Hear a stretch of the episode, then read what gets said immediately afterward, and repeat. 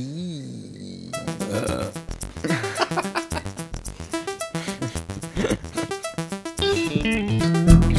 Wir haben einfach überhaupt keine Manieren. Nee, alle verloren.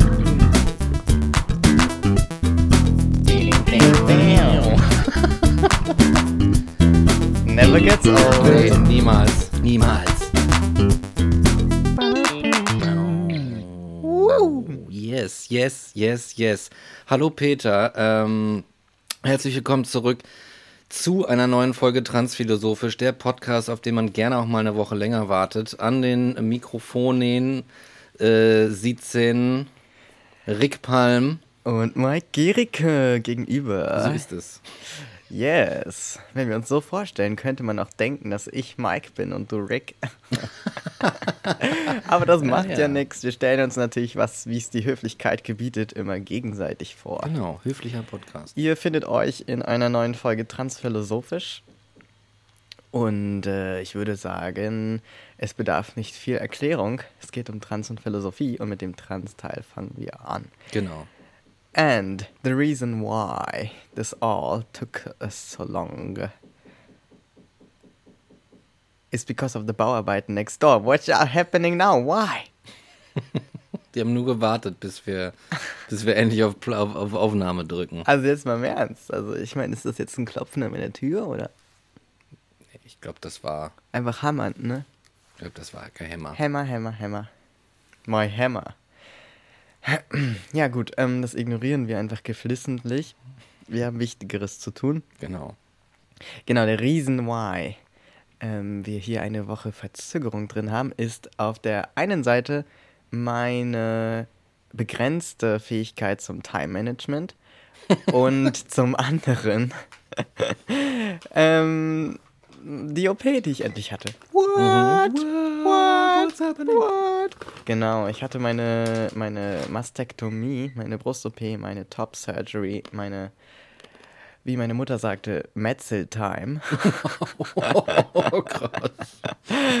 Ja. Ähm, mit großer Liebe natürlich.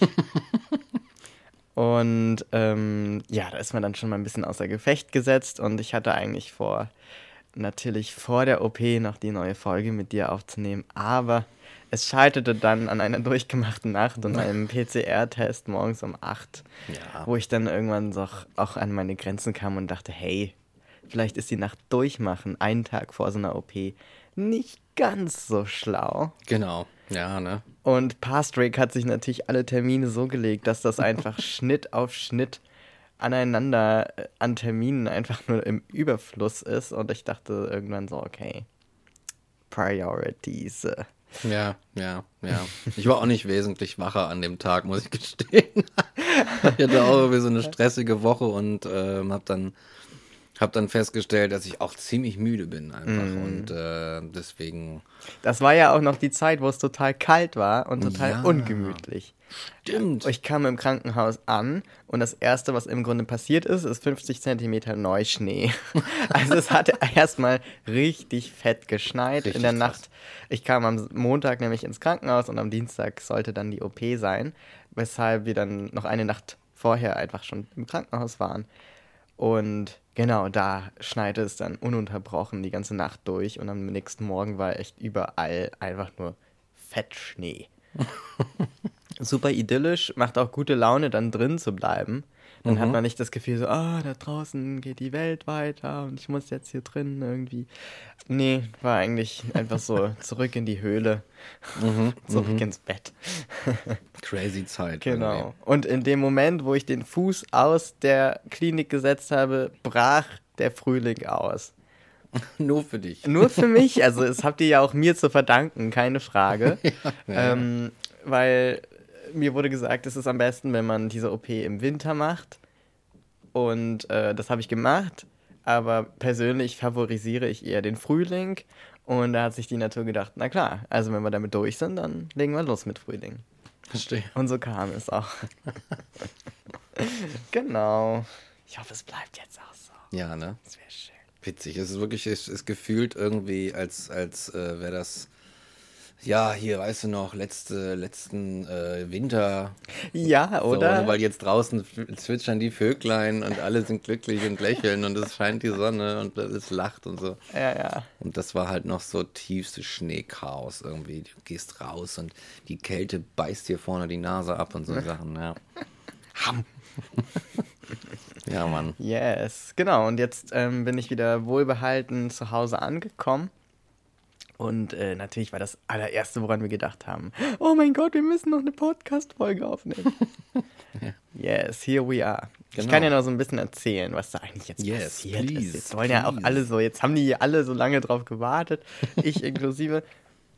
Und jetzt kann ich ja nicht einfach so weitermachen, als wäre nichts passiert. Also, ja, also wie läuft das ab? Ich kam da an, wie gesagt, einen Tag vorher, dann wurde erstmal alles erklärt, das Einchecken. Ich habe da ewig rumgesessen und ähm, es war ziemlich voll an dem Tag, erstaunlicherweise. An einem Montag im Krankenhaus. Weiß ich nicht, ob das so normal ist, ob dann alle so merken übers Wochenende, oh shit, mein Arm, ich glaube, der ist gebrochen. Ich gehe mal ins Krankenhaus. Also weiß ich nicht, ne? ähm, oder ob da irgendwie dann Leute hingehen, die keinen eigenen Hausarzt oder so haben. I don't know. Jedenfalls war es sehr voll. Und ähm, ich hatte genug Zeit, dann auf meinem Zimmer erstmal meine Zimmerkollegen kennenzulernen, die auch ähm, so ein bisschen jünger waren als ich. Der eine 18, der andere 21, glaube ich. Und äh, so junge Menschen, weißt du. ist auch selten, dass ich mal irgendwo der Älteste bin. Und ähm, ja, die haben ähnliche OPs wie ich bekommen. Teilweise noch eine Hysterektomie. Also dann die Entfernung von den, Ge äh, von den Eierstöcken bzw. der Gebärmutter. Das habe ich ja nicht, nicht machen lassen, da ich der Überzeugung bin, für mich persönlich so wenig OPs wie möglich mhm, mhm verstehe. sind gut, weil ich mag das einfach nicht. Mhm, mhm, Muss ich schon sagen. Also ich meine, das Ergebnis klar, aber so dieser ganze Prozess, also wenn es dann eine Möglichkeit gäbe, mich in einen äh, kleinen Warp Mechanismus zu setzen, auf den Knopf zu drücken und dann ohne Brüste rauszukommen, das hätte ich lieber gemacht. Ich verstehe. Das. Aber so weit sind wir noch nicht. Mhm. Und so, ähm, genau, also sehr unterschiedliche äh, OPs, aber alles so Transleute in mhm. meinem Alter. Was natürlich schön war, weil man da nicht alleine war. Also es war sehr nett. Auch die ganze Station, super nette Leute, muss ich echt sagen. Und ja, dann äh, hat man sich erstmal kennengelernt, dann musste man zum Anästhesiegespräch, also dann wird einem erstmal erklärt, wie läuft denn sowas eigentlich ab, wenn man eine Narkose bekommt. Und ich hatte ja in meinem Leben noch keine Narkose und hatte echt Angst davor, weil du einfach weg bist und mhm. die kon komplette Kontrolle abgibst über deinen ganzen Körper. Und das ist schon scary shit. Also, mhm. das ist scary shit. Und als ich dann ähm, zum Anästhesisten kam und der mich so durch, über seine Maske hinweg anguckte und immer wie so immer so schluckte oh und mich so mit blutunterlaufenden Augen gefühlt so anguckte, als hätte er irgendwie drei Tage nicht geschlafen, war mein erster Impuls zu fragen, geht es Ihnen gut? Also, und wenn man das seinen Anästhesisten fragt, dann ist das schon auch nochmal so ein bisschen extra scary. ähm, aber ich habe es mit Humor genommen und ich glaube, es war einfach ein sehr anstrengender Tag für alle, die im Krankenhaus arbeiten mussten an dem Tag. Und ähm, genau, dann kam ich letztlich äh, vor die Wahl abends, ob ich eine Beruhigungstablette nehme oder nicht. Und mhm. ich habe mich dagegen entschieden, weil ich Tabletten nicht mag. Mhm. Und habe dann trotzdem die Nacht irgendwie durchgeschlafen. Also es war alles okay. Am nächsten Tag war ich als letztes mit meiner OP dran. Das heißt, vor mir wurde dann links zuerst, ich habe das Bett in der Mitte gehabt. Ich hasse übrigens oh, no. das Bett in der Mitte. So, aber ich wurde direkt zugeteilt. Ich konnte nichts dagegen oh, tun. No. Und dann wurde zuerst links von mir das Bett rausgeschoben, morgens um 8. Und dann wurde später um, weiß ich nicht, 10 Uhr oder 11 Uhr noch was, dann das rechte Bett weggeschoben. Und dann saß ich mit in meinem Bett, Seelenmutter, Mutterseelen allein in diesem Raum mit meinem Bett und dachte so, I'm next, nobody's here. und dann habe ich äh, darauf gewartet, dass die Schwester reinkommt und dann kam sie irgendwann rein und hat gesagt, so, jetzt geht's los. Ziehen sie sich an, das heißt im Grunde eigentlich ausziehen und sich dieses OP-Hemdchen anziehen, was man ja kennt, was hinten so offen ist. Und ähm, so eine sexy Bandagenunterhose anlegen, also die im Grunde aus diesem Stoff besteht, der ja so, so Netz, Netz, also dieses Oh. weiße, dieser weiße Verbandstoff oder was das ist, ne? Mm. Da kriegst du halt so ein Höschen und ziehst es dann an und hast sonst nichts weiter an. KitKat-Outfit. Richtig, ja. Und morgens davor war, wurde natürlich noch angezeichnet. Das heißt, da kam ich dann in so eine Abstellkammer, weil gerade kein anderer Raum frei war. Und dann so, es wirkte alles ein bisschen improvisiert. Und äh, hochprofessionell natürlich die Leute an sich, aber trotzdem so, wenn du keine Ahnung hast, dann denkst du halt immer so, soll das so sein? Ist das richtig so? Und dann stehst du irgendwie so in der Abstellkammer gefühlt oder in so einem Büro an der Tür und dir malt jemand mit dem Edding so Striche auf den Oberkörper und du denkst so, okay. Die Chirurgin, die meinte dann noch so, so, ähm, jetzt malen wir Ihnen hier die Markierungen drauf und wenn die gut gesetzt sind, dann kann im Grunde jeder die OP machen. Also wollte da mit mir verklickern, diese sind jetzt die wichtigsten Schritte, die wichtigsten Markierungen und dann ist alles safe. Wenn wir dann da entlang, da kann nichts mehr passieren. Und ich habe dann natürlich gesagt, ja, ich hoffe schon, dass das die Richtigen machen und nicht irgendwer. Und sie packte mich beim Arm, guckte mich in die, guckte mir in die Augen und sagte, nein, nein, ich mach das schon. So weißt du, weil ich, Oh. weil ich einfach so, glaube ich, in den unmöglichsten Situationen dann einfach immer nur Witze gemacht habe. Ich glaube, das ist einfach mein Coping-Mechanism. Mhm, dass ich dann die verstehe. ganze Zeit über alles Witze machen muss und alles lustig finde, um mich ja nicht der Realität zu stellen, dass das alles Dinge sind, die jetzt dazu führen könnten, dass irgendwas nicht klappt, dass irgendwas schief geht, dass mein Leben irgendwie negativ verläuft, nachdem diese OP vorbei ist oder währenddessen, wer weiß. Und ja, aber das war dann alles auch okay. Und dann wurden die, ne, alle Betten weg und dann war ich so dran, zieh mich um und drück mir noch äh, eine schöne Tavor-Tablette rein. der good stuff.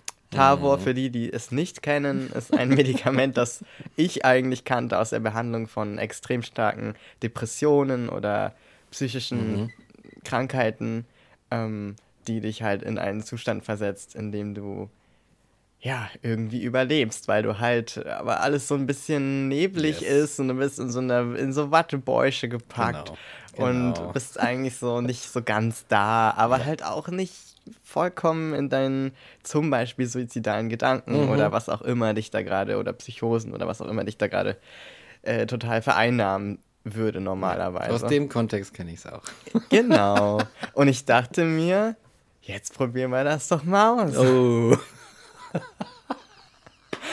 Und schmeiß mir da also die Tavor rein und, ähm, und warte dann so. Und die wirkt äh, relativ schnell, Mhm. glaube ich. Also man sollte die auch unter die Zunge legen und sich auflösen lassen, statt sie zu schlucken, damit es noch schneller geht.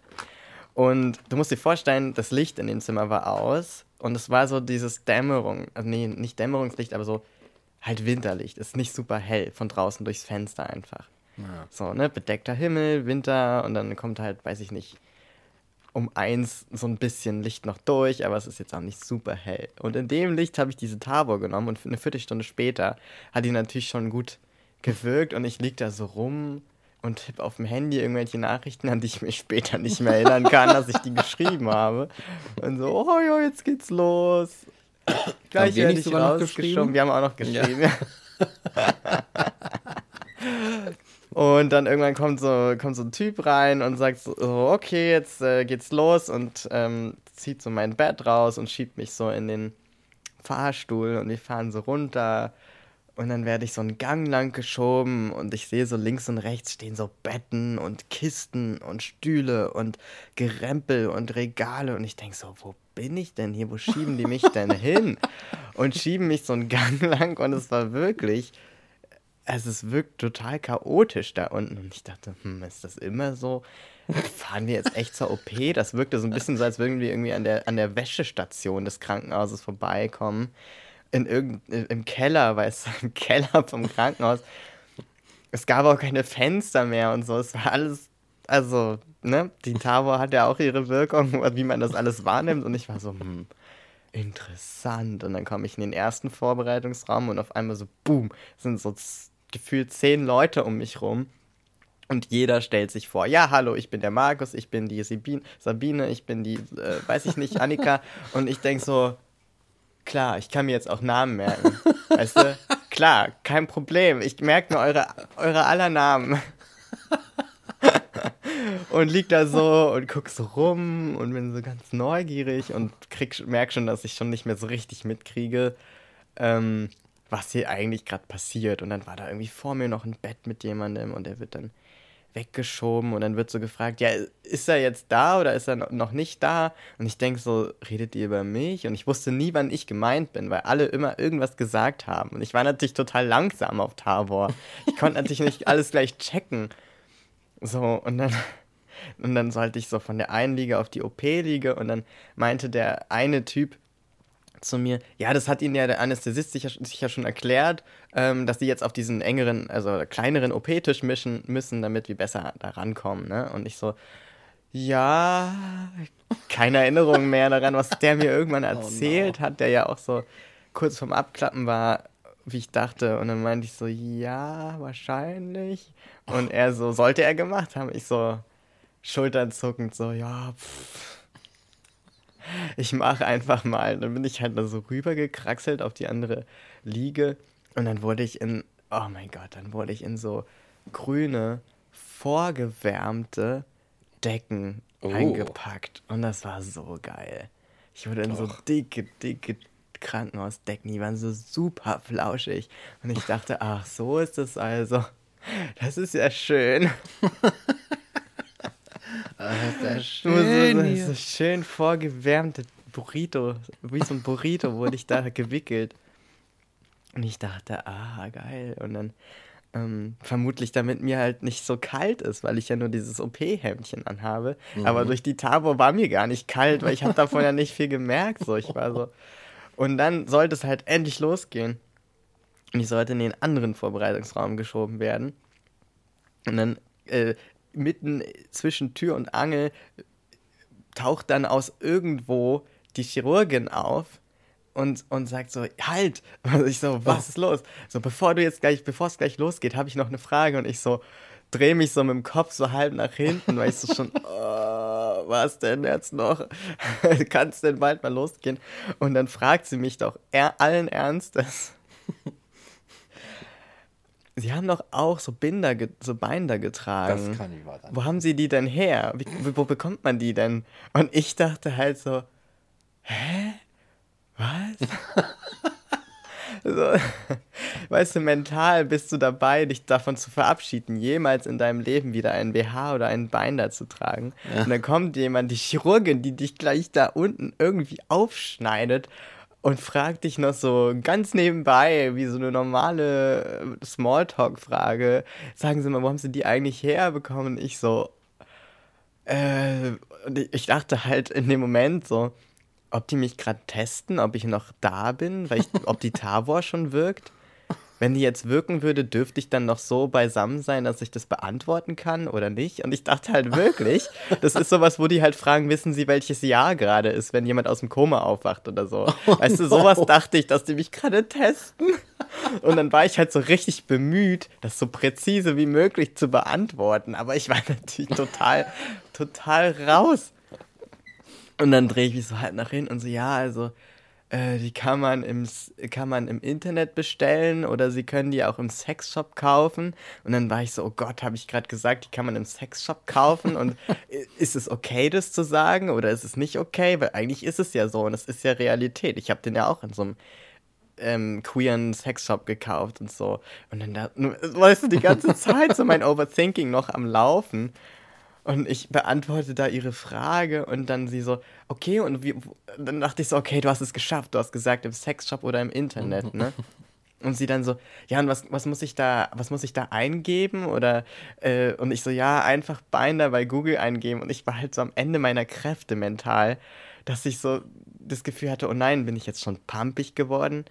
Wie habe ich das gerade gesagt? Habe ich gerade gesagt, ja, einfach Binder eingeben? Oder habe ich gesagt, nee, einfach Binder eingeben? Weißt du, ich war, so, ich war mir nicht mehr sicher, was ich da sage. Kurz vorm Delirium. Und dann fragt sie mich noch, ja, und wie, wie ist das mit den Größen? Und ich dachte, das hört ja niemals auf. Das hört ja nicht mehr auf, sondern wie ist das mit den Größen? Wie, wie, äh, wie wird das dann maßgeschneidert oder so? Und ich so, nee, es gibt einfach wie bei T-Shirts S, M, XL und so. Und die so, okay, danke. Und, und, dann, und dann durfte ich weitergeschoben werden und das war, glaube ich, der anstrengendste Part an dem gesamten Ding. diese, diese Minute wahrscheinlich nur, in der ich diese Fragen beantworten muss, komplett auf Tabor und in dem Wissen, dass ich in wenigen Minuten vollkommen mein Bewusstsein verloren haben werde und operiert werde, ja. Wahnsinn. Warten Sie, warten Sie warten für alle Fälle. Ich dachte halt auch ne, gleich so Panik. Ich dachte gleich so, oh nein, irgendwas stimmt nicht. Sie, sie hält mich auf, die Chirurgin hält mich auf. So. Wait. Dann komme ich in den nächsten Vorbereitungsraum. Und wie gesagt, die ganze Zeit so Sachen, wo ich mich frage, soll das so oder, oder nicht? Und dann sitze ich nämlich, ähm, soll ich mich wieder hinsetzen und ich so, okay, setz mich hin. Um mich rum wieder so sechs Leute oder die alle am Rumwuseln sind. Jeder wie so ein Boxenstopp, ne? Jede Person hat so eine Aufgabe und du bist das Auto.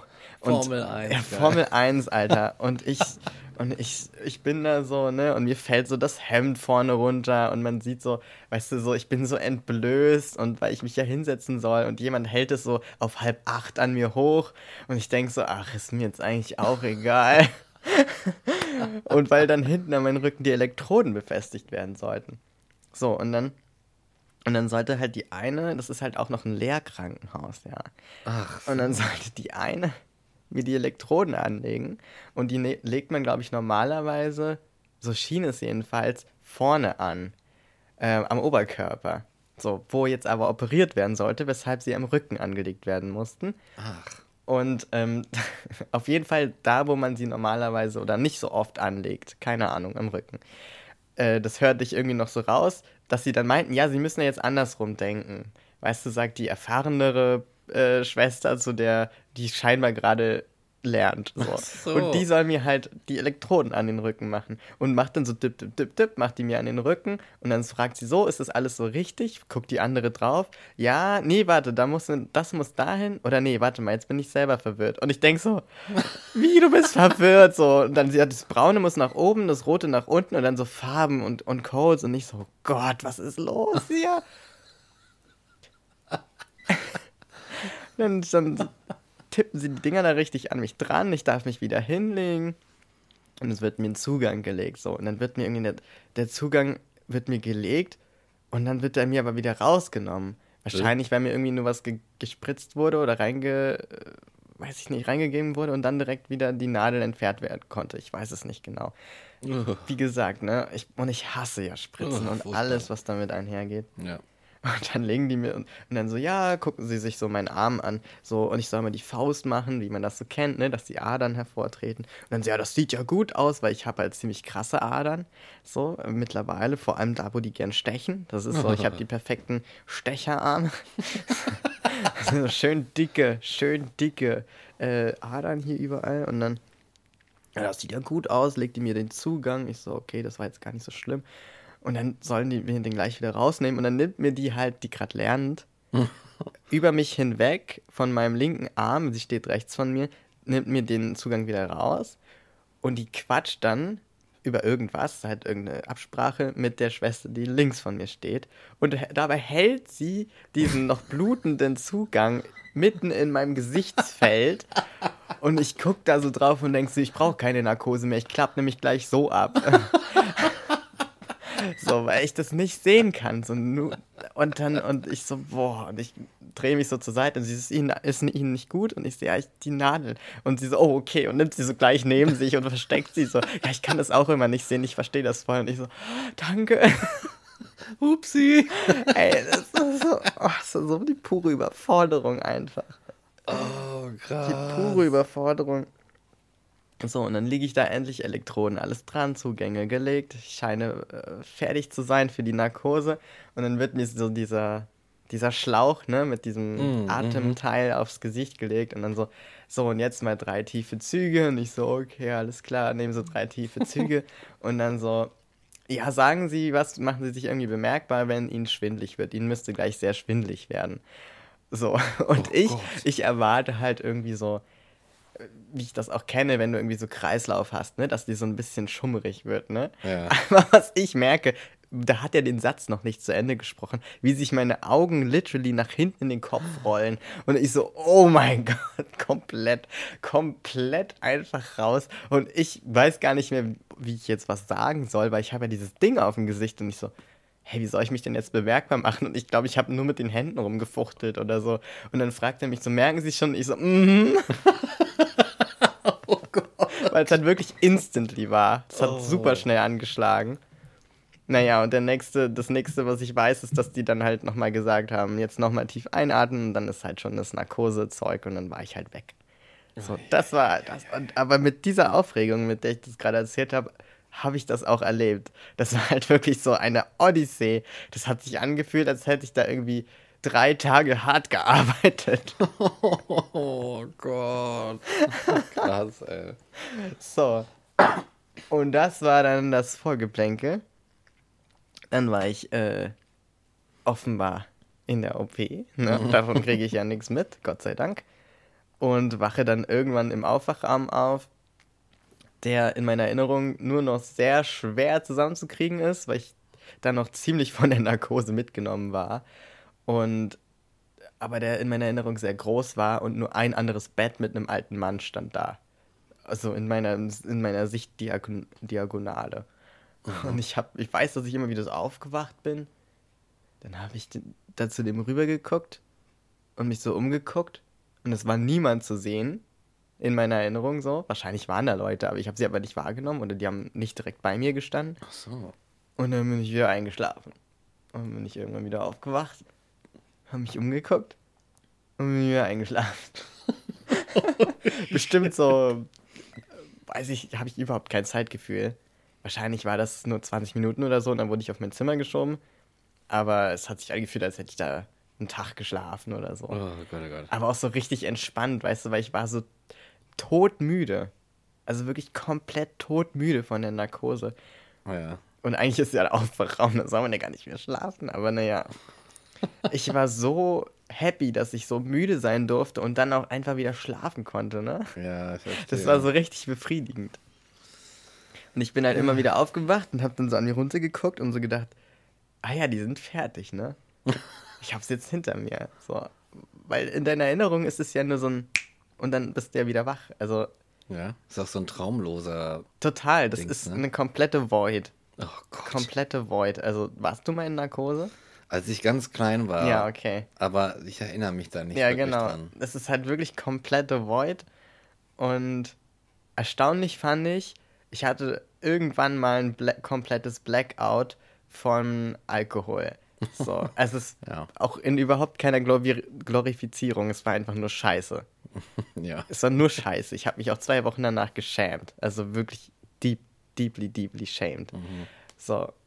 Und, und da hatte ich aber halt so einen extremen, also da ging es mir halt richtig schlecht, weil ich das Gefühl hatte, ich hatte keine Erinnerung, also hatte ich keine Kontrolle, also ähm, war ich nicht richtig da. Und ich, ne, das war so ganz belastend. Und ich hatte irgendwie Angst davor, dass ich nach der Narkose ein ähnliches Gefühl habe. Weil diesen Kontrollverlust und dieses, ich war gerade komplett weg. Ja. Das ist im Grunde wie Sterben. Ja, Also genau, so stellt man Alter. sich das halt vor, wenn man keinen an den Himmel oder so nicht glaubt. Das ist dann so, Mhm. ja. Aber es war gar nicht so. Also ich bin aufgewacht und war cool damit, dass ich gerade weg war. Ja, und dann wurde ich irgendwann an das ho- zurückgeschoben werden, kann ich mich gar nicht erinnern. Nur, dass ich irgendwann wieder in meinem Zimmer war. Mhm. Da waren die anderen beiden schon, die waren natürlich schon wacher als ich. Und ich war aber noch ziemlich müde und also noch nicht ganz da mental. Also da bist du auch noch ganz schön mitgenommen. Und die beiden waren ja schon ein bisschen länger da als ich. Und denen ging es beiden halt sehr schlecht. Oh. Also nicht im Sinne von, denen ging es äh, körperlich und so schlecht, sondern denen war schlecht. Das heißt, wir haben dann eigentlich Essen bekommen oder die hatten schon Essen bekommen. Und ich bin genau zur Essenszeit halt weggefahren. Und, und dann bekamen die so ihr Essen und haben das so kurz angeguckt. Und der eine hat so gesagt, nee. Und der andere hat gefragt, gibt es hier irgendwo Tüten und hat halt erstmal sich die Seele aus dem Leib gekotzt. Oh Gott. Und davon wurde mir schlecht. Oh nein. Domino. Und dann, und dann, ähm, ja genau, habe ich auch eine Kotztüte bekommen, aber zum Glück war da nichts, aber mir war auch richtig übel kurz. Und es war auch so überfordernd, ne, dass die beide so auch voll am Verarbeiten gerade waren, aber schon wacher als ich.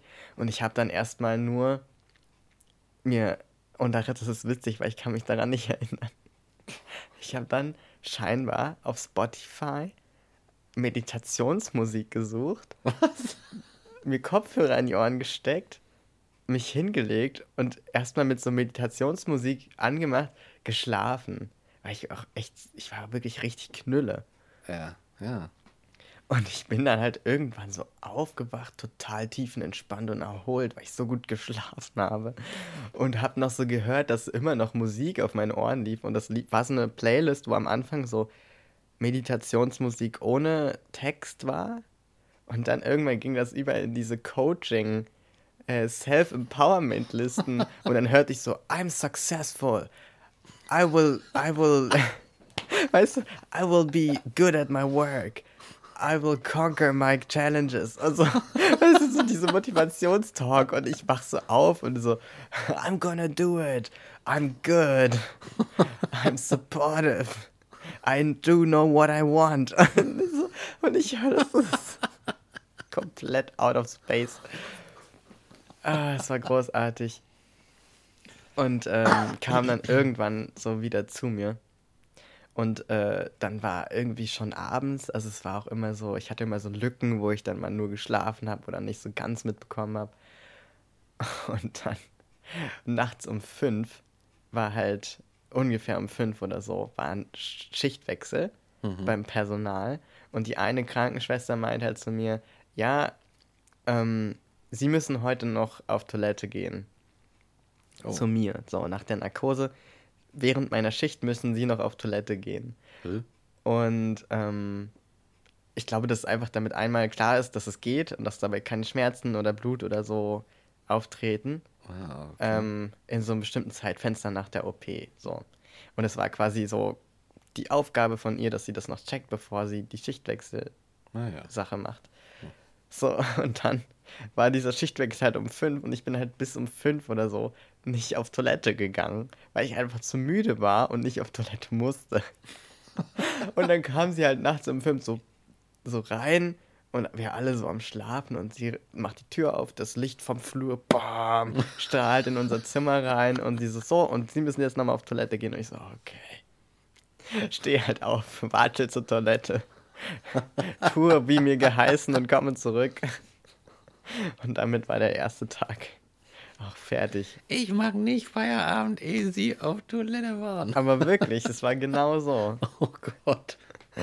Oh ja. no. Oh. Und es ist witzig, weil ich scheinbar einfach so, ich glaube, ich habe da so eine unbewusste Trotzreaktion, wenn ich noch nicht so ganz bei Bewusstsein bin, dass ich nicht auf Toilette gehe, wenn ich nicht den Drang sozusagen habe, sondern einfach so und das dann auch irgendwie nicht den Drang nicht mal habe, so also das irgendwie stellt mein Körper das dann nach hinten, weil als ich im Krankenhaus war, weil ich so viel Alkohol getrunken hatte, wollten mm. die halt auch, dass ich unbedingt auf Toilette gehe, mm. um mal zu gucken, ob alles okay ist und ob ich irgendwelche Drogen genommen hätte oder sowas. und, äh, oder halt bedrogt wurde. Ach weißt so, du, irgendwas bekommen hätte. Genau, ah. wollten die irgendwie machen. Und ich habe mich aber geweigert. So, weil ich und, ich und die dachten als Konsequenz, ja, dann muss der ja was bekommen haben, wenn er sich weigert, aber dann schämt er sich und traut sich nicht oder was auch immer. Ah. Und ich war halt einfach so, nee, ich möchte einfach nicht auf Kommando von jemand anderem auf Toilette gehen. und ich weiß nicht, wieso ich das habe, aber ich, das, das ja. widerspricht mir einfach. Das ist so, ich will in Ruhe ich will das in Ruhe machen, wenn ich das will. das ist was für mich so sehr Intimes einfach. Ja, die letzte Bastion des Alleinseins irgendwie, ne? Für sich sein, so. Ja. Ja, ja. Ich finde es auch, äh, es überschreitet auch ein paar Grenzen, wenn man mich morgens fragt, hatten sie Stuhlgang? Aber das ist halt deren Job, ne? ja, gut. Das ist halt der Job. Das ist halt ein anderer Kontext. Aber trotzdem ja. so, ich denke dann so, ist schon ein bisschen intim jetzt, ne? Wollen Sie mich nicht erst zum Essen einladen? ja, genau. So, naja. Und dann die nächsten Tage waren eigentlich geprägt von ähm, Rückenschmerzen hauptsächlich. Ach. Gar nicht so sehr im, am Oberkörper. Mm. Und weil wir halt nur so, du hast halt dann links und rechts Drainagen gelegt bekommen. Mm. Drainagen für die Leute, die es Gott sei Dank nicht selbst erfahren mussten oder wissen, sind im Grunde Schläuche, die dir in der Nähe der OP, bei mir war es jetzt eben der Oberkörper, in die, unter die Haut geschoben oh werden. Oh Gott, oh An denen halt sowas wie Wundwasser und, und Blut und so noch rauslaufen können. Damit es sich das nicht anstaut, glaube ich. Mhm. So, und dann hast du halt links und rechts immer so eine, so eine Plastikbags rumhängen, so kleine Flaschen. Oh, krass, Alter. Und da hängen diese Schläuche aus dir raus und du darfst dir das eigentlich gar nicht so richtig vorstellen. Weil dann wird jeden Tag geprüft, wie viel Blut nachgeflossen ist und wie viel Milliliter. Und das darf dann nicht über 50 sein am Ende der Tage, sonst ist es halt äh, kritisch, sonst musst du noch bleiben. Oh Gott. Und dann, und ich habe ja so schon Probleme, Spritzen und Blut und alles zu sehen. Und dann trägst du mit dir rum, jeden Tag, so eine Flaschen, wo sich dein Blut drin sammelt. In so einer kleinen Tasche oder in deinen Jackentaschen. Und denkst oh dir, Gott, oh Gott. das ist so absurd eklig. Das ist ja ein Zugang, also ein Zugang legen ist schon ekelhaft. Ja. Aber das ist ja wirklich die. Und du siehst dann auch, wie das so, das sind auch so durchsichtige Schläuche oh. und durchsichtige Flaschen. Du siehst wirklich, wie das aus dir raus, gluck, gluck, gluck, gluck. Oh. Immer so stückchenweise. Das ist so schlimm. Und du kannst halt auch nicht, und dann bleibst du mit den Schläuchen manchmal irgendwo hängen und dann zieht das so an dir und du denkst so, oh nein, und was, jetzt platzt es gleich auf und es ist so eklig. Oh, das ist ja auch das Thema heute, ne Ekel. Ja, sehr gut. So, und dementsprechend äh, konnte, konnte man nur auf dem Rücken liegen beim Schlafen, so richtig. Und auch einfach, weil alles andere wehgetan hätte sonst. Mhm. Und ähm, dadurch hast du halt dann auch richtig eine Rückenschmerzen, weil du einfach die Position selten änderst, dich nicht viel bewegen kannst. Also jetzt groß laufen war da jetzt auch nicht, halt nur im Patientengarten spazieren gehen, aber sonst äh, mhm. warst du einfach nicht fit genug. Und dann einfach nur so, oh, wie so ein alter, wie so alte Männer, drei alte Männer waren da so auf der Station. Oh. Ich hab so Rücken. Ich hab so Rücken. Ja, ohne Witz. Krankenhausessen war genau wie Krankenhausessen. Oh, furchtbar, ne? Was ist da los? Ganz normal, wie man es kennt und sich vorstellt. Wobei an dem einen Tag gab es so gefüllte Teigtaschen, die waren ganz okay. Mm. Aber sonst war es halt so Möhrchengemüse, trockener Reis ohne Soße, einfach nur Reis hier. oh no, ey. So, ein, eine Scheibe Körnerbrot und eine Scheibe, ähm, ich glaube, so geschrotetes Brot, eine Scheibe Käse mhm. und so diesen Schmelzkäse zum Draufschmieren. oh weißt du, so auch ganz genau abgemessen und eine Gewürzgurke und ja. ein Joghurt. Also ich muss ja schon sagen, das Krankenhausessen, da denke ich, also als ich das letzte Mal im Krankenhaus war, da dachte ich wirklich so, okay, das ist halt wirklich so ein 250 äh, zusammengeklaubtes 250 Essen vom drüben, mal eben vom drüben aus dem Aldi geholt irgendwie. Ja. Und ich finde das, ich habe auch mal in so einer, in einer Spülküche vom Krankenhaus gearbeitet und das war so, Echt? Ja, also Geil. so eine richtig, das war in Göttingen noch im, Uni, im Uniklinikum unten, so eine richtig mit dicken Fließbändern und Riesenmaschinen und sowas. Alter, ich so, oh, was da, für, was da kommt, äh, was da fressen irgendwie so. Und ich denke mir so, also, Leute, das serviert ihr in einem Krankenhaus. das, das, das, stimmt doch irgendwas nicht. Aber das ist wahrscheinlich ne, das Geld oder so, das da fehlt. Ja, und ich meine, ist ja auch alles gesetzlich, ne? Ist ja nicht privat. Mhm. Privat kriegst du dann wahrscheinlich fünf Gänge-Menü so aufs Haus. Fünf Sterne, Deluxe, ey. ja, keine Ahnung. Aber es war auch okay. Also ich meine, man kriegt es schon irgendwie runter. Und die haben sich tatsächlich ziemlich viel Mühe gegeben, weil der eine, der mit, mit, mit mir auf dem Zimmer war, hat zum Beispiel sich vegan ernährt. Und da haben sie sich echt Mühe gegeben, dem jetzt nicht nur äh, das vegetarische Minus Milchprodukte zu geben, sondern dann ja. halt mal irgendwie eine Frucht mehr oder irgendwie naja. ein Aufstrich, der vegan war und so. Also, they tried. Mhm. Im Rahmen ihrer Möglichkeiten. Und ähm, ja, das war das live. Rückenschmerzen und Drainagen und schlafen. So. Mhm. Und irgendwie den Tag rumkriegen. Und ähm, dann habe ich die ganze Zeit so eine, zu den Drainagen noch so einen Verband getragen. Also alles, was so Narben war oder ist, ähm, ist halt eingepackt gewesen mit Pflastern und darüber dann so, ein, so eine Art Kissen. So, so, ja, so ein etwas dickeres Stück Verbandzeugs und dann darüber nochmal so eine Bandage, also so ein äh, mit Klettverschluss, einfach so eine Art Gurt.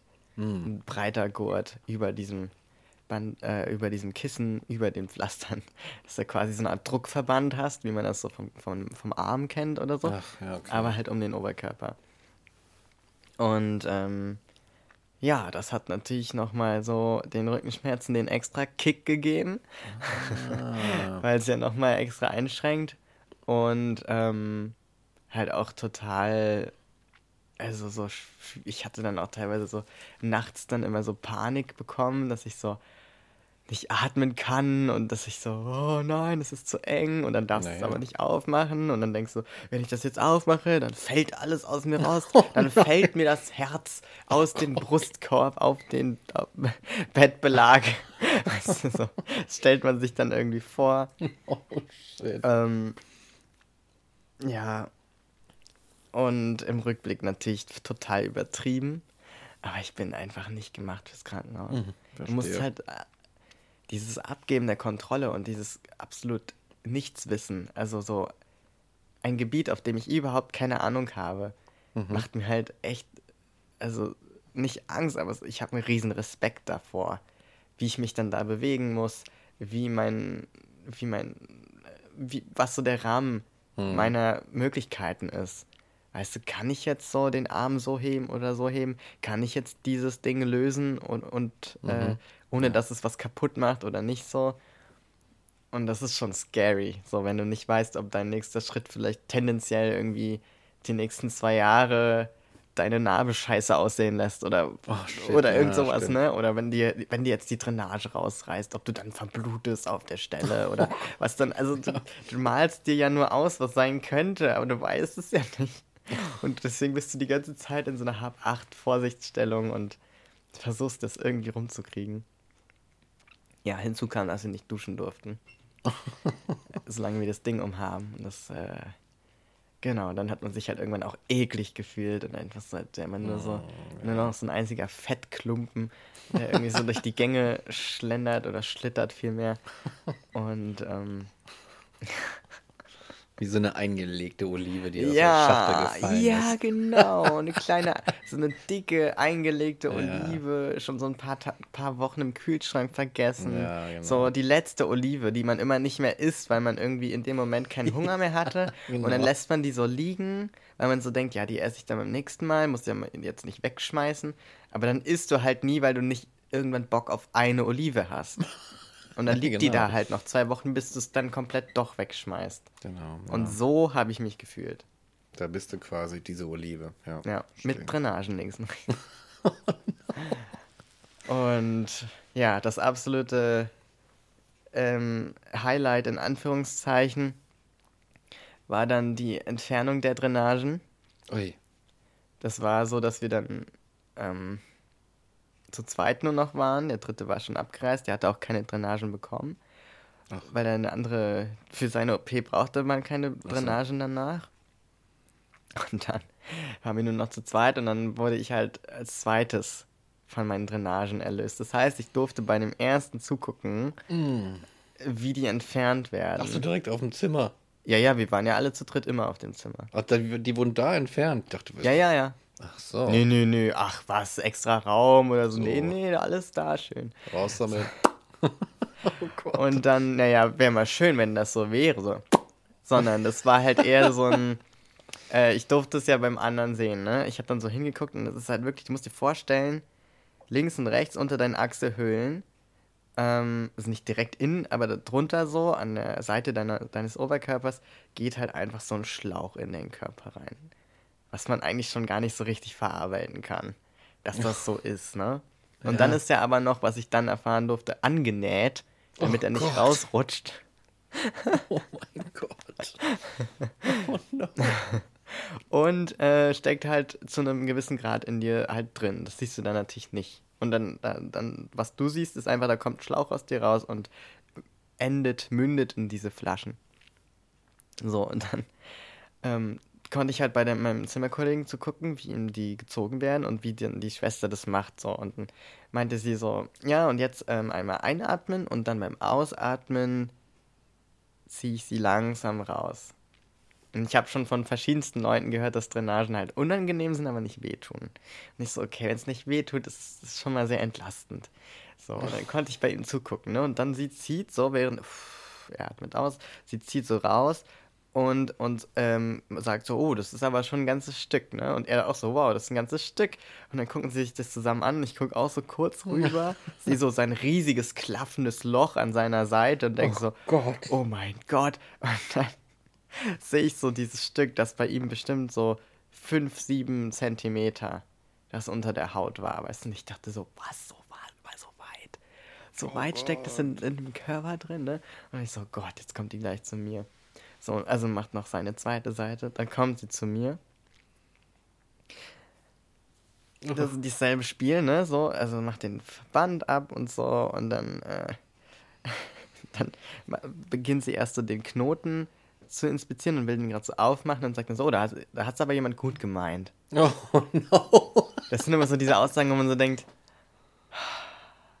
wieder so eine Aussage, ne, wo ich so dachte, soll das so sein? Also das ist ständig, dachte ich so, wo bin ich hier gelandet? Weil ich ja eben keine Ahnung habe, was das jetzt bedeutet und ob das jetzt eigentlich ein, so ein dahergesagter Satz ist, der nichts, nichts an Ausmaß hat. So, weißt du, wo ich aber so denke, was heißt das? Ist das jetzt schlimm? Ist das jetzt. und, sie, und sie sagt, ja, da hat es aber jemand gut gemeint und macht so den Knoten auf und sagt, ja, der Knoten ist für die meisten so das Unangenehmste tatsächlich. Und ich so, okay. Und dann merke ich so, der Knoten war gar nicht schlimm, so, ne? Und sie zieht, zieht so und ich denke so, okay, das habe ich schon mal geschafft, so den ersten Knoten von der ersten Drainage. So, und sie dann so, okay, jetzt haben sie ja gesehen, beim anderen erstmal einatmen und dann beim Ausatmen ziehe ich das raus. Und ich, ich atme halt ein und ich hatte bei ihm ja gesehen, so fünf bis sieben Zentimeter, das heißt, ich atme so so ein nicht super lange, aber halt schon so ein bisschen länger aus. Und ich mache das so und sie zieht und als ich schon am Ende meiner Lunge war und ausgeatmet hatte, war sie noch nicht fertig Oh mit ziehen. no. Und sie so, sie müssen langsam ausatmen. Und ich so, ich kann nicht mehr. Da ist nicht mehr. Und sie zieht und zieht und zieht und ich bin schon so am Luft anhalten, damit ich halt nicht wieder Einluft hole, während sie noch zieht. Und halte so die Luft an und sie zieht und zieht und dann sagt sie so, Mensch, das ist aber wirklich tief drin. Und ich so, was? Warum muss es so? Also warum bei mir? Ich, ich bin noch der Schwächste hier. Ich falle ja schon fast um, wenn ich nur dran denke. So, why me? Und dann zieht sie und zieht sie und dann gucken und dann hält sie mir es so vor, vor das Gesicht und sagt so, ja, das war echt ziemlich weit drin und mein Zimmerkollege guckt auch schon mit großen Augen rüber und wir alle gucken uns so an, so, wow, das war ganz schön tief drin, ne? Und das waren bestimmt so 10 Zentimeter Oh oder sowas. Gott. 10, Alter. 10, 12 Zentimeter. Und dann die zweite Seite. Und ich jetzt natürlich schon geläutert. Denke so, oh Gott. Oh Gott, jetzt nochmal so lange, ne? Und diesmal äh, ist sie beim Knoten und fiddelt da rum und sagt so, Mensch, das geht hier, also es tut mir jetzt voll leid, das geht hier gerade schwerer auf. Und ich so, ja, natürlich. Ist ja klar. So. Wie kann es anders sein? Say no more. Say no more. So, dann kriegst du den Knoten irgendwie doch auf, so irgendwann. Ich denke so, okay, das war immer noch nicht so schlimm. Und dann, und dann sagt sie so, jetzt wieder einatmen, dann langsam ausatmen. Ich lasse mir diesmal halt extra viel Zeit, um richtig lange auszuatmen. Und sie zieht wieder an der Drainage und sie zieht und zieht und zieht. Und ich merke, wie unter meiner Haut, wie so ein alter Wurm, sich einfach so dieser Schlauch durch Oh den no. Oberkörper rauszieht Oh Gott. Und verlässt so nach und nach meinen Körper. Ich kann ja, konnte ja auch nicht hingucken. Ich habe die Augen ja zugemacht und so und hab einfach nur so just just just get through it, weißt du, so einfach nur irgendwie das Überleben. Oh, Und sie zieht und zieht und zieht und irgendwann ist sie endlich damit fertig und ich bin vollkommen erschöpft Und dann hält sie mir das wieder vors Gesicht und ich sehe halt einfach ab dem Knoten bis zum Ende des Schlauchs und sie sagt so, wow, das war wirklich sehr weit drin. Sehe ich so 15 bis, bis ungelogen, ich glaube, das waren 20 Zentimeter oh Drainage, die da in mir drin waren. Und ich bin jetzt wirklich nicht breit gebaut. Ich weiß nicht, wo die da in mir drin waren. Und, und hält mir diesen Schlauch vors Gesicht und da kleben noch so diese, diese kleinen Blutpartikel ah. dran, weißt du, und so kleine. Oh. Alter. Und ich denke so, how did I survive this? How? Never again.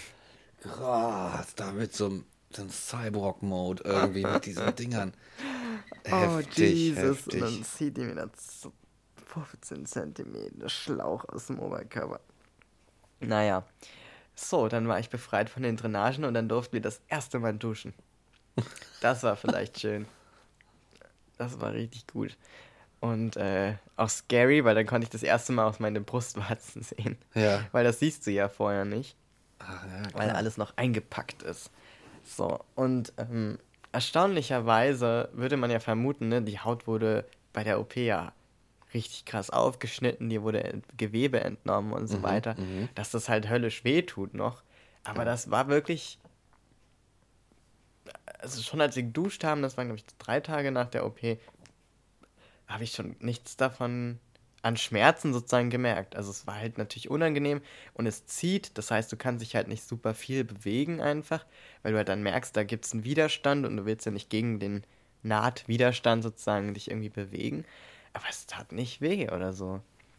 Und ähm, genau, dann konnte ich halt schon duschen und dann wurde ich neu ver, ver, verpflastert und verbunden mhm. und so.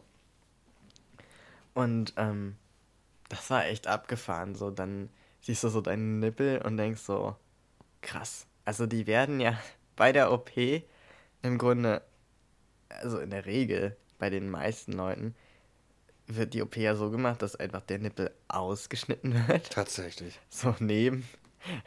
Ich stelle mir das wirklich so vor, da ist dann so ein kleines Eisbett. Und dann werden diese ausgeschnitten, so zack, links, rechts. Einmal mit einem Zirkel drumherum. Weißt du, so ein Schulzirkel. So in die Mitte vom Nippel, so bam, die Spitze und dann einmal drumrum. Dann wird das so rausgezirkelt und dann wird das so auf so ein kleines Eisbett daneben gelegt. Dann wird so schön an der Brust irgendwie Bindegewebe, Bindegewebe rausgenommen. Dann wird das wieder zugemacht und dann wird so ein kleines Loch gebohrt und dann wird da der neue Nippel, der so ein bisschen kleiner geschnitten ist, so oben reingedrückt. Und oh, dann darf Gott. das Ganze heilen, weil dann muss der Nippel nämlich festwachsen so. und wieder angenommen werden. An ah, krass. Weil, also, wenn du wirklich ganz, ganz, ganz, ganz viel Pech hast, dann kann es halt passieren, dass die absterben, weil sie sozusagen nicht mehr die Verbindung herstellen. Und dann, weil es totes Gewebe ist, muss ja. es halt entnommen werden, dann hast du halt keine Nippel. Dann kannst du es dir halt einfach tätowieren lassen und ich meine, das, ah. das gibt es ja auch fotorealistisch. Das wäre alles gar nicht so tragisch sozusagen, aber das kann halt passieren und natürlich sehr selten. Also, hm. und in der Regel versucht man halt die eigene Nippel in neuer Form sozusagen zu ja, verwenden. Verstehe. Was schon mal damals, wir arbeiten mit dem, was da ist, ne? Schön die Originalnippel. Genau, und die werden halt so ein bisschen zugeschnitten, weil so im, im, in der Wahrnehmung ist so bei der klassischen äh, männlichen Brust sozusagen der Nippel einfach ein bisschen kleiner und sitzt auch an einer anderen Stelle. Ah, als auf so einer Brust. Okay. Genau, aber das ist halt echt abgespaced, ne? Das ist wirklich so ein. Wir nehmen das Ding da raus, legen es beiseite, machen hier mal schön die Brust klein und dann zack, wieder drauf. Also es ist richtig abgefahren. Und das heißt, dementsprechend sind die natürlich erstmal total am, am, am Ausrasten, ne? Und so bluten halt und, und sehen halt, weiß nicht, haben alle immer. Die, die Schwester war auch, die dann noch da war, die war dann so, und welche Farbe hat es bei dir? So, Was? so wirklich, weil es halt jede Farbe annehmen kann. So wie ja auch so. ein blauer Fleck zum Beispiel, der kann ja auch, ne, der kann ja gelb werden und grün und lila ah, und blau und alles. So, und genau so halt alles, was stark durchblutet wird oder irgendwie angegriffen ist, so an Bindegewebe. Und genau, und äh, bei mir war das, glaube ich, so, so ins Blaue. Ging so ins Blaue. Und äh, ja, du guckst dann so an die runter und denkst, okay, das, das ist es jetzt so, ne? Also, Krass. du hast ja auch keine Kontrolle darüber, wie es wird. Du kannst Ja. nur hoffen, dass es so wird, du- wie du es dir vorstellst. Und ich war aber echt mega happy. Und mit dem, was ich so bisher gesehen habe, jetzt konnte ich ja mittlerweile auch wieder duschen. Mhm. Ähm, musste ich wieder fünf Tage warten nach Entlassung, muss man nochmal fünf Tage Ach so. warten. Ähm, ich bin echt super happy so. Und Ja. Das ist echt krass, wie gut das mittlerweile ist. Also faszinierend ohne Ende. Krass. Ja. Und das war das. Dann Das war war ich, das. dann war ich die Drainagen los, dann habe ich geduscht, dann habe ich meine Nippel einmal gesehen Ja. und dann wurde ich auch schon entlassen. So, also das ging relativ fix. Ja. Ja. Echt faszinierend. Ja, und jetzt habe ich halt noch Nähte unter den, also wie man das von den meisten Leuten ja so kennt. Also da unter dem, was die Brüste mal waren, sind einfach so längliche, also breite Narben, Mhm. die noch Fäden haben, die sich dann von alleine auflösen. Auch Ah, krass, ja, dass ja. es das mittlerweile gibt, ne? Selbstauflösende Fäden. Krass. Ja, und darf jetzt jeden Tag meine Nippel abduschen, damit die schön durchblutet werden und anwachsen. Aha, okay, okay. Und das neu verpflastern. So. Meine Güte, was für eine Geschichte. Ich habe mitgefiebert hier hinter dem Mikrofon. Ich bin ganz verspannt, Alter. Das, so das war die Journey. Ich hoffe, ihr hattet Alter. Spaß. ja. Mensch, ey, aber mich würde echt mal interessieren, jetzt so eine, so eine Samstagabend Markus Lanz-Frage Ja. irgendwie. Ähm, wie, weil ich kann es niemals wahrscheinlich nachempfinden, wie ist das, wenn, wenn sich so ein, einfach so ein Teil deines Körpers, also du bist kurz weg, Mhm. völlig weg und dann wirst du wieder da.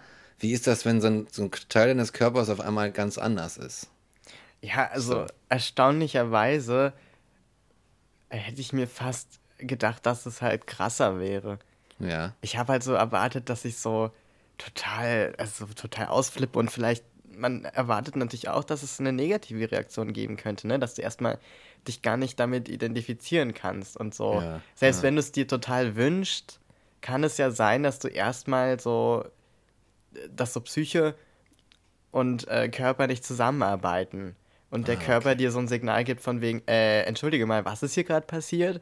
So, weißt du? Shit, Das ja. kann ja durchaus passieren. Und es gibt ja sogar ähm, bei, bei diversen Operationen diesen, diesen Effekt, dass dann erstmal so eine äh, Depression, postoperative Depression eintritt und so.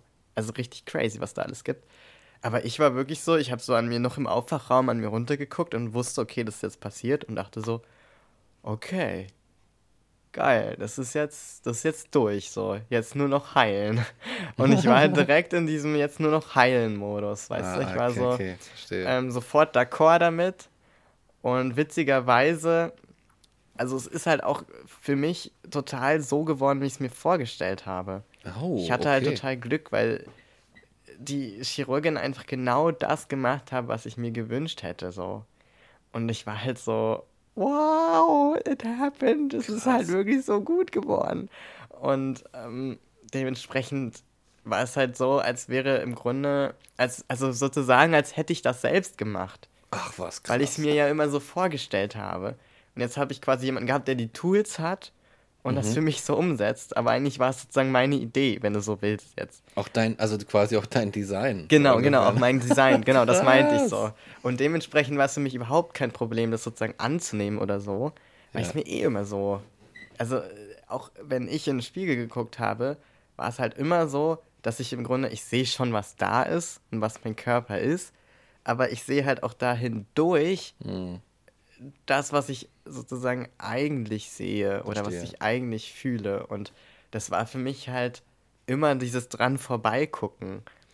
Und ich hatte jetzt auch nie so krasse Gender-Dysphorie, dass ich halt meine Brüste zum Beispiel gehasst habe und die nicht sehen konnte oder so. Ich habe halt immer nur so gedacht, ja, die sind halt noch da, aber eigentlich sind die da falsch. Also es ist halt so, es ist irgendwie, als wenn du so ein, so ein, so, du hast so ein, so ein Hefter und da steht Mathe drauf, aber du hast deine ganzen Deutscharbeitsblätter drin. Ich und, du, und du verstehe, weißt so, ja, eigentlich ist es halt nicht der Mathe-Hefter, äh, sondern der Deutschhefter, aber da steht halt noch Mathe drauf. So. Und dann, dann weißt du schon inhaltlich, alles klar, du benutzt den im Deutschunterricht, hast den immer dabei, aber da steht immer noch Mathe drauf und du denkst so, ach, irgendwann tippexe ich das mal weg und schreibe da Deutsch drauf. weißt Verstehe, du? Ja, und die Chirurgin ja. kam halt jetzt mit so einem fetten Tippex und hat er einmal korrigiert. Sagt, ja, ja. So, und dann fühlt es sich natürlich auch gleich richtig an, wenn du denkst, ja, jetzt passt wieder alles zusammen. Mhm. So, und so war das halt für mich dann auch, dass ich wirklich so dachte, okay, nice, jetzt ist das auch mal endlich erledigt. So. Endlich erledigt, weil du, du warst ja auch schon lange, lange vorher irgendwie in so einem Ding so, ach, wann ist es denn jetzt endlich? Ja. Ach, jetzt muss die Krankenkasse und noch so, und man muss so warten, warten, warten die ganze Zeit. Ne? Ja. Und das ist es so. Ja. Richtig krass. Und auch richtig übel die Story, die äh, mir der eine erzählt hat, der auch mit mir auf dem Zimmer war. Der war nämlich schon mal dort, also vor Ort, und bei ihm wurde schon angezeichnet. Das wird ach. ja morgens gemacht um sieben oder sowas und dann im Laufe des Tages ist irgendwann die OP. Das heißt, du hast die ah. Zeichnung, weil das halt so ein Ablauf ist, dann macht die halt einmal alle Anzeichnungen. Ah, okay. Und äh, ne, geht durch alle Zimmer so. Und dann, äh, egal wann du operiert wirst. Und er wurde dann halt an dem Tag, als er die OP haben sollte, äh, schon angezeichnet und war schon sozusagen angezogen. Und es sollte schon losgehen dann im weiteren Verlauf des Tages. Und dann wurde ihm abgesagt, weil Corona in, auf dieser Station ausgebrochen ist. Ach was. Und das war halt so ein paar Monate vorher. Und ich dachte ah. so, das bestätigt meine Einstellung, dass ich erst daran glaube, dass es passiert ist, wenn es ja. passiert ist. Ja, ja, ich glaube es erst, wenn ich sehe. Verstehe. Und diese Einstellung hatte ich bis zum Aufwachraum. Also noch, noch im Tavor-Delirium, im, im Vorbereitungsraum zur OP, dachte ich, erst wenn ich aufwache, ist es wirklich passiert. so, weil, weil du, wenn du halt so lange auf was wartest, und vor allem dann noch so eine Story kommt, ne? Also er war mhm. wirklich, er hat es noch mal schlimmer von dem psychischen, äh, von der Antizipation her erlebt als ich. Also ich hatte ja immer Termine, die mir abgesagt wurden. Ja. Und er war aber wirklich schon beim Termin. Also wirklich, also krass. Das ist, glaube ich, so der größtmögliche Hammer auf den Kopf und mitten ins Herz, den man irgendwie bekommen kann, ne? Ja. So, ja, ja. und wenn du so lange auf was gewartet hast und solche Enttäuschungen erlebt hast, dann bist du irgendwann auch nicht mehr in so einem Euphorie und ich, jetzt geht's los Modus, sondern nur noch in so einem, ne, ich glaub's erst, ich glaub's erst, wenn es passiert Verstehe. ist. Mhm. Und, äh, und wenn es dann passiert ist, bist du auch so, na, mal gucken, ob da jetzt nicht noch irgendwas abfault oder so oder irgendwas Schlimmes passiert, ne, mhm. was das nochmal negiert. Mhm. So, also ich kann, glaube ich, auch erst so richtig, so richtig das begreifen, wenn diese acht Wochen Heilungszeit vorbei sind und ich alles an Verband und Pflastern abnehmen kann. Verstehe. Und dann wirklich so in den Spiegel gucke und denke, crazy, it happened. so. Krass, das heißt, du bist jetzt noch, noch jetzt noch quasi noch in so einem, in so einem Modus, dass ja, das ja. quasi noch immer am Laufen ist und noch gar nicht abgeschlossen ist, so richtig. Ja, ja, genau. Die müssen ja noch super anwachsen und aufhören zu bluten sozusagen. Und die müssen ja noch verheilen, die Narben. Ah. Und die Pflaster müssen ja noch runter und ne, das muss jetzt alles noch gut werden. Musst du denn noch mal hin? Musst du dann noch mal irgendwie irgendwo, also ja, noch nach Hamburg? Nee, zum Glück nicht. Also Ach, das wäre es ja noch. Ähm, da selbstauflösende Fäden sind, muss ich nicht mal zur Hausärztin und die noch ziehen lassen. Nice. Das musste man früher zum Beispiel oder bei anderen ChirurgInnen, ich weiß nicht, ob alle mit diesen Nähten arbeiten. Ich erinnere mich an sowas. Ja, genau, und ähm, ja, das heißt im Grunde, wenn ich jetzt nichts habe, was weh tut oder wo sich irgendeine Schwellung bildet oder so, muss ich im Grunde nur mich täglich um meine neuen kleinen Nippel kümmern und die schön, schön massieren. Und genau, einfach mich um die Narben kümmern. Ah ja. Genau. Verstehe. Ja, und dann ist es fertig. Dann ist es fertig. dann ist es fertig. Oh Männer, was für eine Journey. Indeed. ja. Ich sage es Ihnen. Ich sage dir, ich sage dir.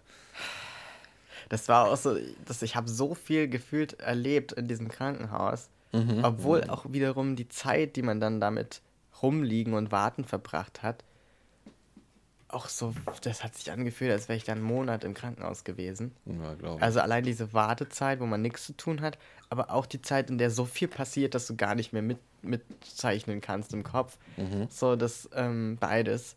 Und das ist so, als wäre ich dann einen Monat gewesen und als müsste ich mich jetzt auch erstmal so einen Monat nur von dieser Erfahrung erholen und kann da jetzt noch ein bisschen von zehren und so. Ja, da hast du aber ganz schön gearbeitet. Ja, ey, aber ne, schon. Ich glaube auch. Ist doch auch irgendwie so. Dein Körper ist irgendwie so auf. Äh, jetzt auf, auf, auf He also Heilung, Wundheilung und sowas. Das kostet ja sicherlich auch Energie und, und ja. Kraft und so. Ja. Und das ist auch witzig, weil dann bist du halt so der erste, zweite Tag nach der OP äh, merkst du so, es verändert sich jetzt nicht mehr viel. Also der Verband ist immer der gleiche. Du hast jetzt keine Schmerzen, die auftreten oder gehen, sondern du hast halt einfach nur die Drainagen und musst die Zeit irgendwie rumbringen. So. Mhm. Und ähm, halt ein bisschen Rücken und so Stuff, ne? Ist jetzt nicht super angenehm die ganze Zeit, aber du kommst halt klar. Und dann denkst du so, naja, krass, ich kann ja jetzt eigentlich voll rumlaufen und fühle mich ja ansonsten ziemlich fit. Also man fühlt sich dann irgendwie fit. Und dann gehst du in den Patientengarten hm. und telefonierst so eine halbe Stunde mit jemandem und läufst da, dabei so einmal im Kreis durch den Patientengarten. Und dann merkst du so, okay, es reicht jetzt nicht mal mehr, sich auf diese Parkbank da zu setzen. Du musst jetzt halt schleunigst dieses Telefonat beenden, zurück in dein Bett und erstmal eine Stunde dich ausruhen. Oh, krass. Ja, Weil ja. dann merkst du erst, wenn du nämlich zurückkommst, wie anstrengend das auf einmal war. Und das Geile ist, dass ich mir das so erkläre und das finde ich so faszinierend. Man kennt das ja, wenn man Food Coma hat. ja. Dass man nichts mehr machen kann, wenn man so fett gefressen ist. Und der Grund ist ja, dass dein Körper, die Verdauung kostet ja, weiß nicht, 80 Prozent unserer Energie. So, so einen absurden uh hohen Anteil. Ich weiß nicht, ob die uh Zahl stimmt, aber ah, so, okay. so wirklich so einen absurd hohen Anteil unserer Energie braucht ja nur der Verdauungstrakt und der Mechanismus zum Verdauen. So, und das ist doch klar, wenn du dann gerade dich vollge geballert hast, dass der Körper sagt, okay, wir haben jetzt erstmal eine Hauptaufgabe, Prio, verdauen. Das heißt, du machst ja. jetzt keinen Marathon, du wirst jetzt kein Sudoku lösen und du wirst oh. jetzt auch nicht irgendeine Speech halten, sondern du legst dich jetzt erstmal hin. Weil ich muss jetzt erstmal hier meine anderen Tasks fertig machen, bevor wir hier wieder lossprinten, nämlich das Verdauen. Und genauso war das nämlich auch, mhm. dass der hm. Körper so gesagt hat, so, ich habe jetzt eine Aufgabe, heilen. Ich muss jetzt hier gucken, dass ich mich nicht infiziere mit irgendwelchen Bakterien. Ich muss jetzt gucken, dass ich die, die Stellen mit Schorf versorge, dass ich nicht ausblute. Ich ja. muss jetzt gucken, dass hier äh, nichts weh tut. ne? Und ja, dass, dass sich hier die schön die Nippel wieder anwachsen, dass wir hier neue, neue äh, Bindegewebsverbindungen und so machen. Ne? Das muss jetzt alles erstmal erledigt werden und dann können wir über das Spazierengehen genau, nachdenken. Genau, genau.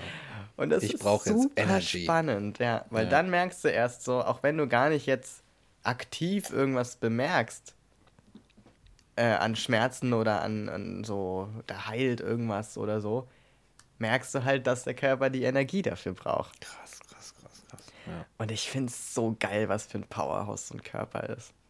Ja, was da, was da passiert. Scheiß. Dieses Teil ist so crazy, Alter. Und auch dieser, diese Flucht nach vorn, finde ich, hat der Körper immer drauf. Weißt du, der, dem wurde gerade einfach so ein Teil rausgeschnitten, weißt du? Ja. Und so ein anderer Teil rausgeschnitten und wieder draufgepackt an eine andere Stelle.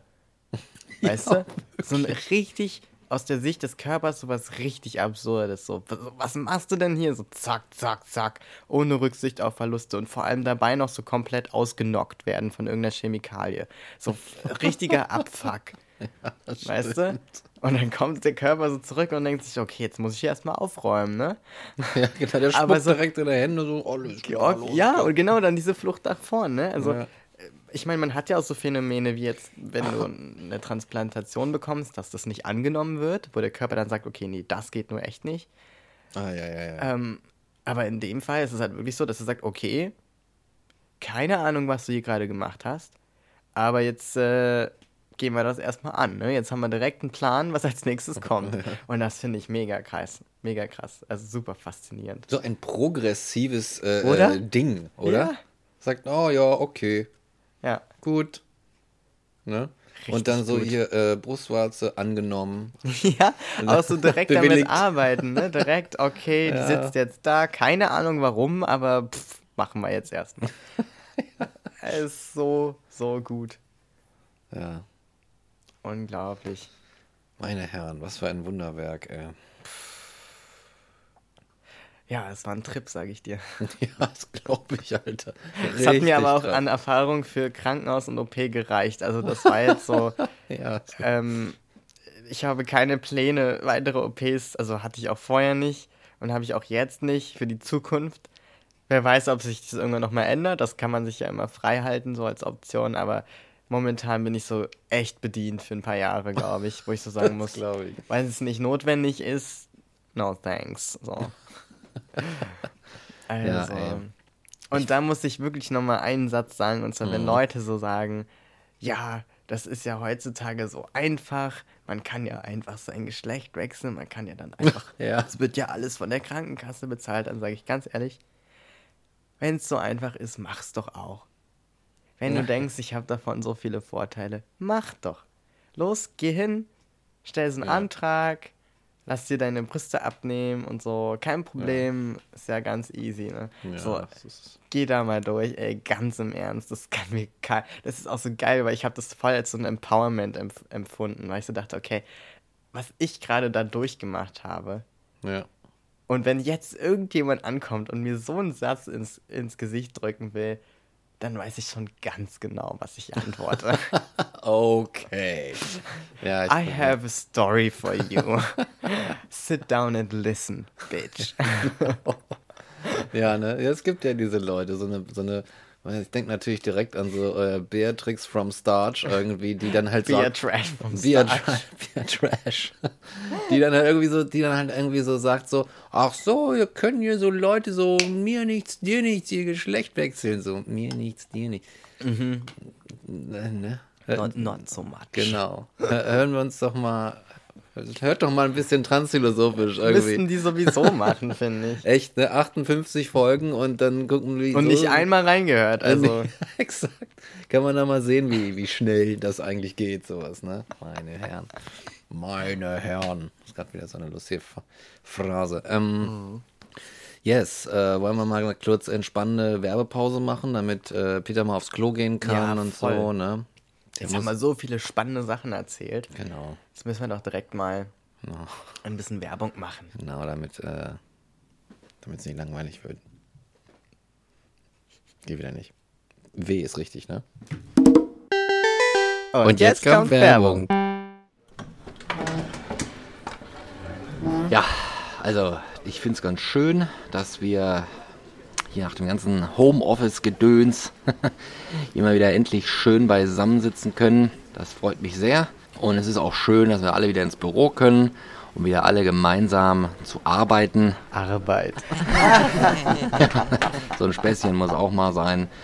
Ähm, ich sag jetzt mal so, im Namen der Hans-Jürgen Ziss-Allmann Transport GmbH, hoch die Tassen, Prostata und schön, dass ihr alle wieder da seid. Vielleicht erzählen wir jetzt alle mal so ein bisschen, was wir so im Lockdown erlebt haben und alles gemacht und so. Peter, willst du nicht einfach mal anfangen? Ja, also ich habe da so einen Podcast gesuchtet, ähm, der heißt Transphilosophisch. Ach, so ein Business-Podcast. Explizit über Logistikunternehmen? Nee, nee, nee, gar nicht. Ähm, es geht um Philosophie und ähm, Transgender.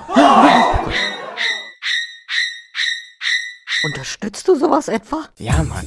Patreon.com slash transphilosophisch. Werbung Ende. Oh mein Gott. Das ist so Radio Das irgendwie. ist so gut. Explizit für Logistikunternehmen? Das ist meine Lieblingsline. Das ist so gut. Ich finde mittlerweile auch, hat das so eine Qualität erreicht, wo man uns wirklich mal buchen könnte.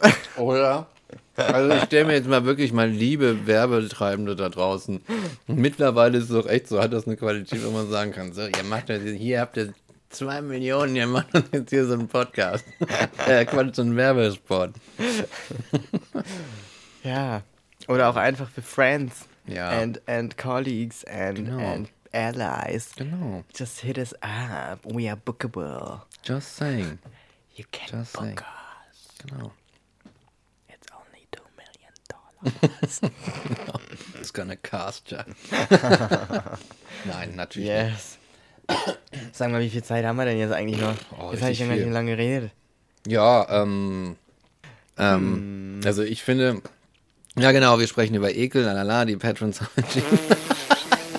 ähm, und äh, ähm, ähm, ähm, ich finde, man kann bei diesem Krankenhausthema direkt ansetzen, weil, Ja, ja, ja. weil diese Sachen, ich, das ist, das ist so, das geht bei mir durch Mark und Bein, wie man so schön sagt. Das, Durch das, Mike und Bein. durch Mike und Bein. Und da kriege ich ein Kribbeln und ein Kitzeln und ein Oh no, please help me, die ganz überall und so. Ich mir das vorstelle, diese Schlauchgeschichte.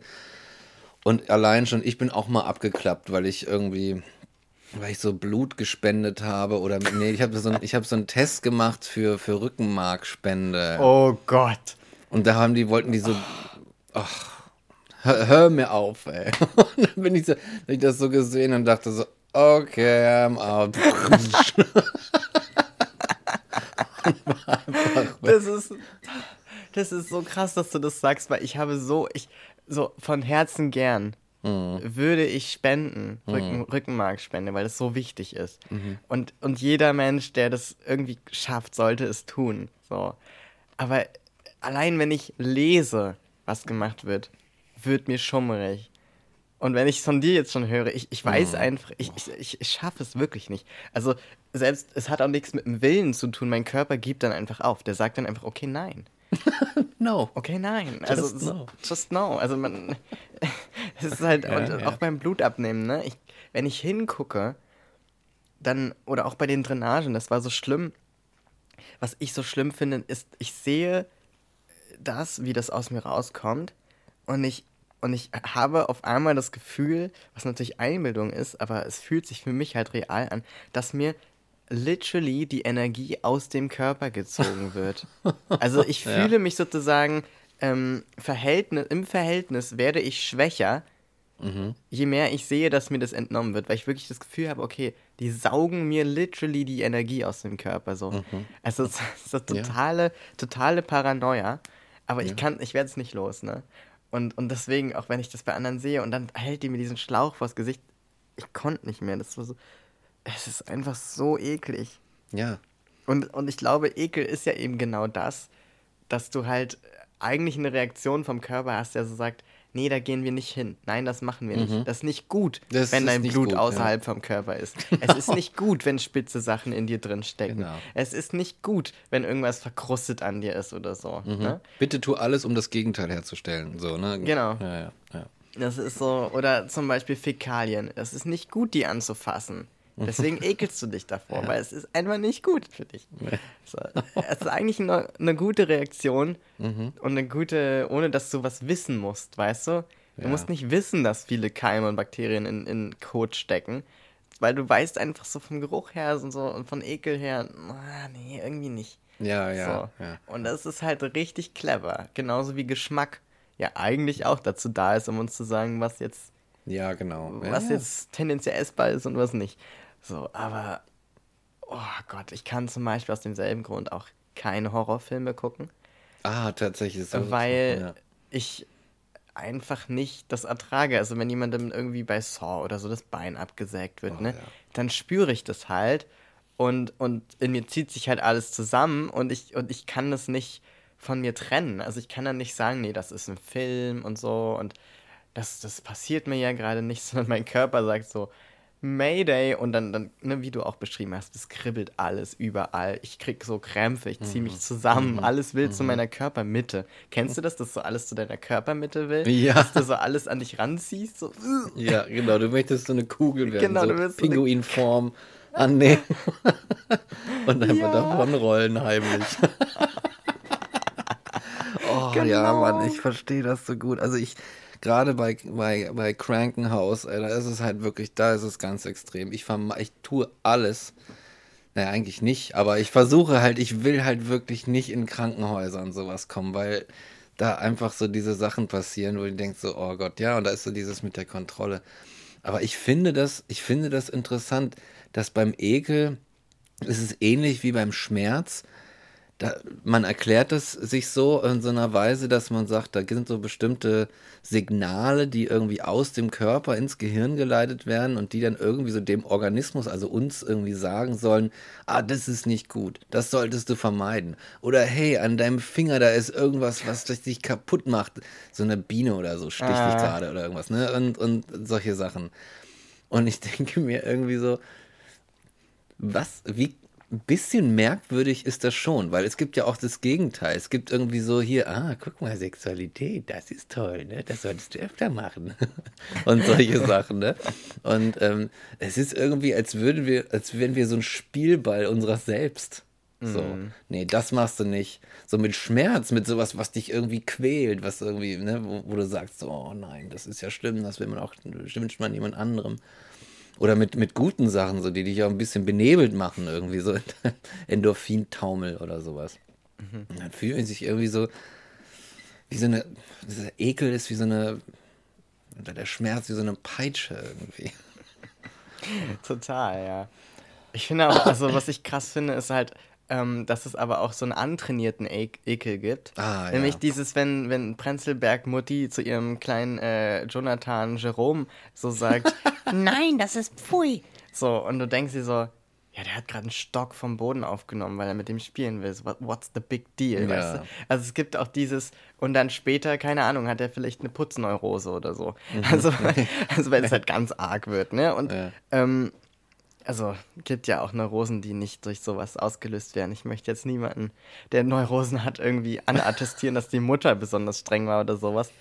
Es hat ja verschiedene Ursachen, aber so einfach dieses Bild, dass, dass so viele Dinge bei uns, auch vor allem in der westlichen Kultur, Ja, ja. so mit Ekel belegt sind, die eigentlich überhaupt nicht in diese Kategorie Ekel gehören, in meinen Augen. Also zum Beispiel, ähm, dass so das, also zum Beispiel unsere Intimität, dass wir zum Beispiel nackt sein ähm, als eklig oder unpassend empfinden, Ja. wenn das irgendwo so außerhalb von, weiß nicht, dem Schlafzimmer oder einem FKK-Strand stattfindet. Ne? Das ist dann so, "Äh, das ist ja eklig, der ist nackt in der Öffentlichkeit. Und ich denke mir so, nee, eigentlich ähm, haben wir uns das auch nur so ausgedacht und das war Ja. schon mal was ganz anderes. Und, ähm, oder so, auch dieser Ekel, der irgendwie aus, der ganz oft ja auch mit ähm, Diskriminierung zusammenhängt, ne? Ja. Oh Gott, da küssen sich zwei Männer, das ist ja eklig. ja, und man sich so denkt, ja, das ist aber, das ist nicht eklig, das bist du. Und das ist deine Projektion und das, was du irgendwo mal gelernt hast und nicht wieder losgeworden bist, weil du dich nicht damit beschäftigt hast. Exakt. Und das heißt aber nicht eklig an sich, ne? Also. Und ähm, das finde ich interessant, dass es also scheinbar auch so Ekel gibt, den man sich abtrainieren kann oder antrainieren kann. Ich glaube, der ist es programmierbar. Du kannst, du kannst vor allem so jüngere Organismen irgendwie, kannst du dahingehend programmieren. Also über, naja, sowas, was man wohl Erziehung nennen würde und so. Und du Ja. kannst die dahin trimmen und sagen, oh, das und so weiter und dies und das und so weiter. Und das ist halt irgendwie heikel. Voll. Das beste Beispiel dafür finde ich, auch dafür, wie, wie willkürlich das ist und wie viel davon in unserem Kopf stattfindet.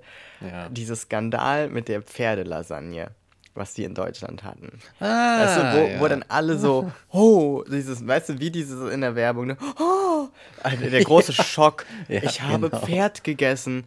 Oh nein. Ja. So in so, einer, in so einer Fertiglasagne, wo man sich eh nicht fragen will, was für ein Fleisch da drin ist, weil es in jedem Fall eklig ist. Ja. Und wahrscheinlich war Pferd noch besser als Schwein oder Rind, weil äh, Pferd wahrscheinlich ein besseres Leben hat und weniger Antibiotika bekommen hat. Keine Ahnung. Wahrscheinlich. So, weißt du, aber so, alle haben es gegessen, die es gegessen haben, und keiner hat es gemerkt, bis es irgendwie in der Fabrik aufgefallen ist. Und dann im Nachhinein Ja. kommt der große Ekel. Ja. Das ist Ja. auch komisch, dass es ausgerechnet, dass man sagt, oh nein, ich habe ein Pferd gegessen. Ja, Diggi, du hast vielleicht auch letzte Woche hast du eine Kuh gegessen, dann hast du Ja. ein Schwein gegessen, dann hast du eine Pute gegessen, dann hast du einen Huhn gegessen und solche Sachen. Genau. Warum ist das nicht eklig? Genau. Das ist komisch. Und das sind halt so diese Double Standards einfach. Ja, ja, ja. Das ist nämlich auch das, dieses Vorurteil, ja, in China essen sie Hunde. Was für ein Bullshit. Also so an sich erstmal, dass alle Menschen in China Hund essen würden. ja. Erstmal das. Und zweitens, what's the big difference zu einem Pferd oder einem. Schwein? So, weil es ist am Ende des Tages ein Tier, was man isst. Und was man an sich hinterfragen kann, definitiv. Und auch die Haltungsbedingungen und so weiter. Aber es ist ein Tier. So, Ja. wenn du dich entscheidest, Tier zu essen, why not dog? Ja, ne, das habe ich auch nie verstanden. So, und das, das ist dann auch diese, diese Empörung, die damit einhergeht. Und Ja. weil du eben dran gewöhnt bist, dass der Hund einer ist, der dir auf dem Schoß sitzt und das Schwein was, was in der Fabrik irgendwie dahin verenden darf. Ja. So, Das, das, ist ist aber halt unfair, ne? total. Das ist halt unfair irgendwie. Es ist un Das ist auch so, man merkt richtig dem irgendwie so die, die Funk, ich nenne das jetzt mal so, die Funktionalisierung äh, allen, aller anderen, also all, solcher Lebewesen, die nicht als Mensch gelten. Und das ist, dass der Mensch sich das rausnimmt, zu sagen, ah ja, das bin ich, ich, das ist dann halt auch irgendwie unter mir, das kann nicht so schön daherlabern, denken wie ich oder so. Deswegen, das, oh, darauf reite ich irgendwie so durch die Prärie, das stopfe ich mir in die Fresse und das streichel ich abends am Kaminfeuer irgendwie und lass mir da die- Hand von lecken, so, weißt du. Wer bist du, Alter, dass du das entscheiden kannst und dann irgendwie. die Einteilung in Nutztiere ist einfach Ja, unglaublich, ne? dass man so sagt, ja, es gibt da so, wenn man es umdreht, so die Einteilung in Nutzmenschen. Weißt du, wo wir dann wieder sind? Ja, ja, In der vor. Kolonialzeit und in, in äh, der Sklavenhaltung. Die äh, auch Haltung, ne? Sklavenhaltung. Was für ein degradierender Begriff. Ja, echt, Alter. Eigentlich, deswegen ist auch der bessere Begriff Versklavung, ne? dass die Leute versklavt wurden. Also, dass sie nicht selbst.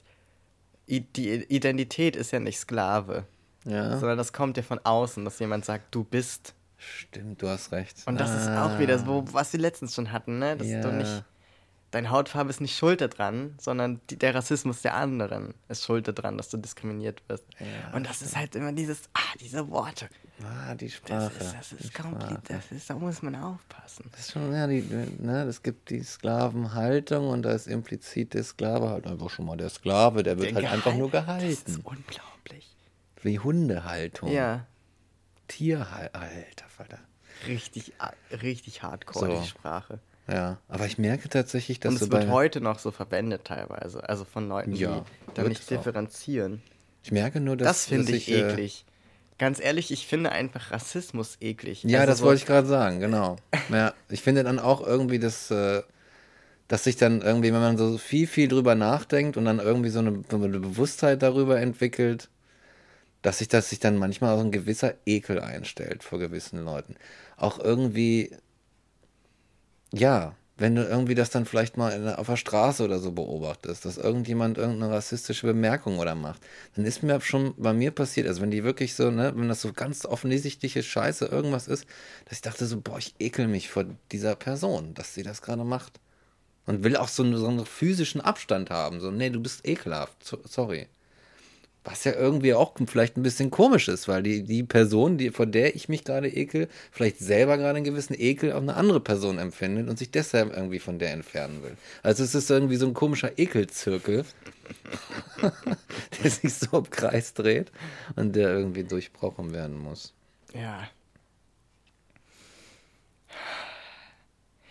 Wenn ich an Ekel denke, dann denke ich auch an bestimmte Lebensmittel. Oh ja. Was ist so das ekligste Lebensmittel, was du kennst? Und was du mal essen musstest? Oh, das ekligste Lebensmittel. Ich weiß das bei mir, ich kann es ja schon mal sagen, Ja, kannst du noch schon mal, nachdenken. ja. Für mich das Allerekligste, was man mir vorsetzen kann, was ich schon probiert habe, sozusagen, ist Graupensuppe.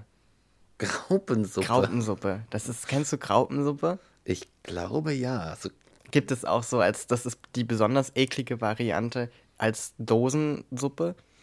Und das ist halt einfach, Graupen sind so, ja, ist glaube ich so eine Art ähm, Getreide oder, oder halt so Gewächs, also auch so eine Art Kerne wie Reis oder sowas, ähm, die halt auch so aufquellen und in der Suppe sind. Und die bilden dann so ähnlich zu Chiasamen so eine schleimige Konsistenz.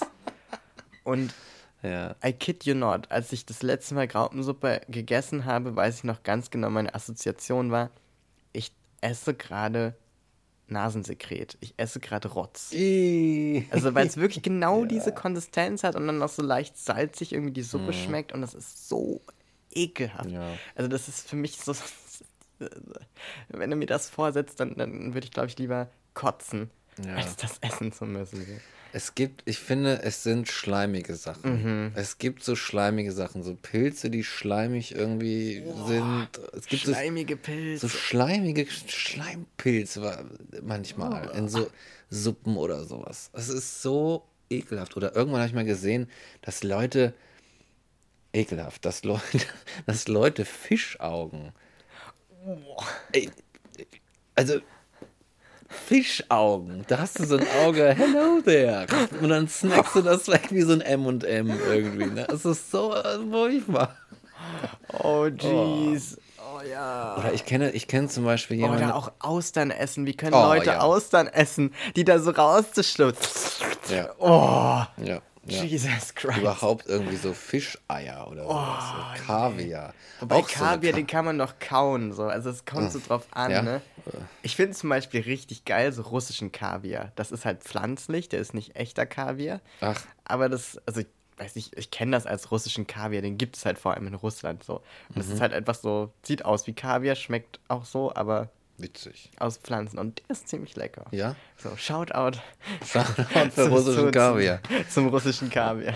Nee, also ich. Äh, Aber ich, kann es auch voll verstehen, so dieses, Ja. dieser Fisch, äh, Kombination, och. Ja, dann gibt es auch noch sowas wie Innereien. Es gibt, ich kenne ich kenn Leute, die mögen, die stehen dann irgendwie wie auf sowas wie Leber oder Mhm. sowas. Oh, da will. Och, nee. Da also, wird er schon ganz schwach. das, ist, das ist so die Kategorie Krankenhaus schon fast, aber so ein leicht anderer Ekel irgendwie. Mhm. Und ich denke, oh, no, please. Also, nee.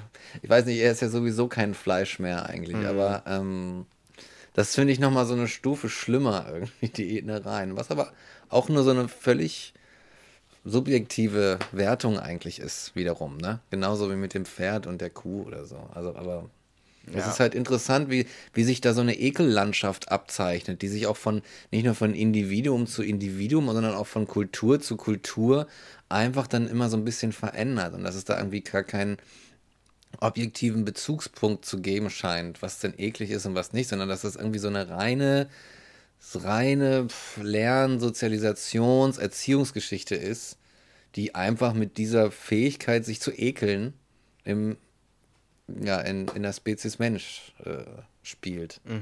So. Und es ist ja auch, wenn man sich genauer anguckt, was Ekel eigentlich ist, würde ich ja sagen, das ist einfach so eine, so eine ähm, sofortige Abneigung, die irgendwie den Wunsch zur Distanz, wie du es Ja. auch schon beschrieben hast, Ja, ne? ähm, hervorruft. Das heißt, das ist für jede Person ja anders, wo, wo sie so instantly sagt, oh nee, davon will ich Abstand. So, ugh, das Ja. ist mir nix. So. Ja. ja. Und ja, es ist halt interessant, weil man eigentlich, wie du sagst, so an, an der Kultur und so auch merkt, wovon bestimmte Leute Abstand haben wollen. Und Ja. das sagt halt super viel eigentlich aus, ne? Es sagt schon was. über ne? die Kultur oder über die Menschen oder über die, ja, die Erziehung, die Sozialisation. Ja. Witzig nur, dass es dann, finde ich, dann wieder manchmal so eine zweite Ebene gibt, in der, weil es ja diese Unterschiede daran gibt, in der Leute dann, dann irgendwie Angst vor einer gewissen moralischen Verurteilung haben und sagen, ah ja, ich darf mich nicht davor ekeln, deswegen gebe ich es nicht zu. Das gibt es ja dann auch wieder. Und dann nimmt das auch irgendwie so eine komische Form an, dass ich sage, naja gut, als erstes wäre es wär schon okay, wenn du zumindest so ehrlich bist, dass du erstmal so sagst, wovor, wovor man sich ekelt, so als, als Mensch, und dann könnte man, kann man ja immer vielleicht noch drüber diskutieren oder so. Aber wenn dann irgendwie schon sogar diese Sache dann irgendwie nochmal maskiert wird, dann nimmt das irgendwie so komische Formen und Ausmaße an. Die Frage ist ja auch, wie wird man sowas wieder los? Den Ekel, ne? Ja, also stell dir vor, du bist jetzt, ohne jetzt eine Lanze dafür zu brechen, aber sagen wir, du bist einfach von irgendwelchen rechten Leuten, rechte Eltern sozialisiert und du willst eigentlich da rauskommen und dann hast du aber von Kind auf irgendwie gesagt bekommen, nee, wenn sich zwei Männer küssen oder so, das ist dann eklig und da guck, guck weg. Ne? Das ist ja auch immer dieses, guck da nicht hin. Guck so. da nicht hin. Und, Ja. äh, und auch so dieses, dass Analsex zum Beispiel eklig ist. Ne? Das ist ja dann, wird ja auch so gleichgesetzt. Wobei eigentlich, ich, ich kenne nur Heteros, die auch Anal. Also, weißt du, es ist so, Ach, eigentlich sind das so. Ekelkategorien, die überhaupt keinen Zusammenhang haben, Ja. aber die irgendwie so alle auf eine Sache hin geeicht wurden und so, nee, das ist eklig, da gucken wir nicht hin, das machen wir nicht. So, und wenn man das jetzt loswerden will, ist es schon interessant, was man dann eigentlich tun muss. Also was müsste jetzt eine Person tun, die sagt, ich will das loswerden, ich will diesen internalisierte Homophobie und so weiter, diesen Ekel will ich loswerden. Ich kann mir vorstellen, dass das gar nicht so leicht ist, sich da selber das neue Programm raufzuschreiben. Ja, ich glaube, das also, ist also, dass schwierig. man schon, was man super, also was man instantly machen kann, ist die rationale Reaktion hinterher schieben, okay, aber das ist Quatsch. So, ich Ja. ekel mich kurz und dann denke ich, ja, aber das ist falsch, das ist Quatsch. So. Und Das ich tricky. ignoriere das, ne? Es ist jetzt nur eine Reaktion, aber die muss ich nicht ernst nehmen. So, das wäre das Erste. Und wahrscheinlich dann über die Zeit würde das hoffentlich weggehen. Aber das ist schon sch- schwierig zu erreichen, weil wenn du die ganze Zeit irgendwie der, der, der Mechanismus sagt, oh, du darfst das nicht sehen, du darfst nicht in der Nähe dieses Ereignisses sein, dass zwei Männer sich küssen. Oh Gott, wie schlimm. Und dann müsstest du dich dem ja quasi bewusst immer und immer wieder aussetzen. Und äh, weil es da immer noch, auch in Berlin wahrscheinlich, irgendwie immer noch recht verpönt ist, dass zwei Männer einfach so in einer, also naja gut, nicht überall, aber das schon manchmal noch, ne, dass zwei Männer irgendwie in der Öffentlichkeit rumknutschen oder so. Es ist schon schwierig, das zu tun. Irgendwie schwierig, das immer zu sehen, weil das dann trotz, trotzdem irgendwie so, eine, so ein seltenes Ereignis ist dann in deinem homophoben Leben so. Traurig eigentlich. Ja, ne? Und es ist, ich glaube, ich fände, ich glaube, dass das Coole wäre irgendwie, wenn es einfach so ein, also der, der Erfolg der Löschung dieses Ekels wäre einfach, wenn es dich quasi gar nicht mehr so richtig tangiert. Ja, wenn, Wenn- du es gar nicht mitkriegst Genau, eigentlich. wenn Ne? es so eine Peripherie ist, so wie wenn jemand gerade die Hand, eine Hand in die Tasche gesteckt hat. Dafür siehst du nichts Bestimmtes dran. Irgendwie. Es wird so weggefiltert. Mhm. Boah, ich hasse das so eklig. Ich hasse, das ist widerlich. Hände in machen. Taschen. Hände. Ach. Boah, ey. Abartig. Abartig. Ja.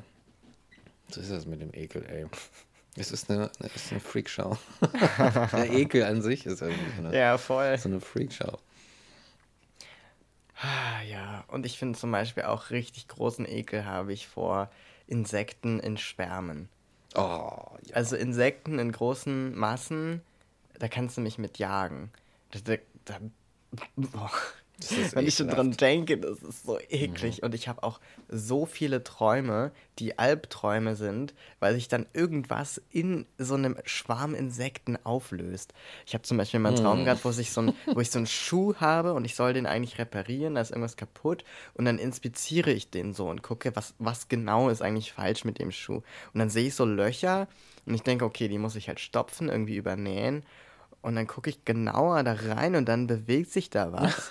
Und dann bemerke ich, warum der Schuh kaputt ist. Nämlich, weil da tausende Käfer dri drin sitzen, die diese Löcher da reinfressen und mir dann in der Hand sozusagen diesen Schuh wegfressen.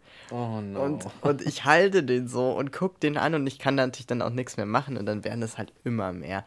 Und das sind so die schlimmsten Träume, die ich habe, wo sich alles so in Insekten auflöst. Und dann muss ich dann Oh. immer auch an Kafka denken mit seinem Käfer, weil ich so denke, boah, das wäre so, das, das kein Wunder, dass das so gruselig ist, weil man möchte nicht als Insekt aufwachen. Insekt.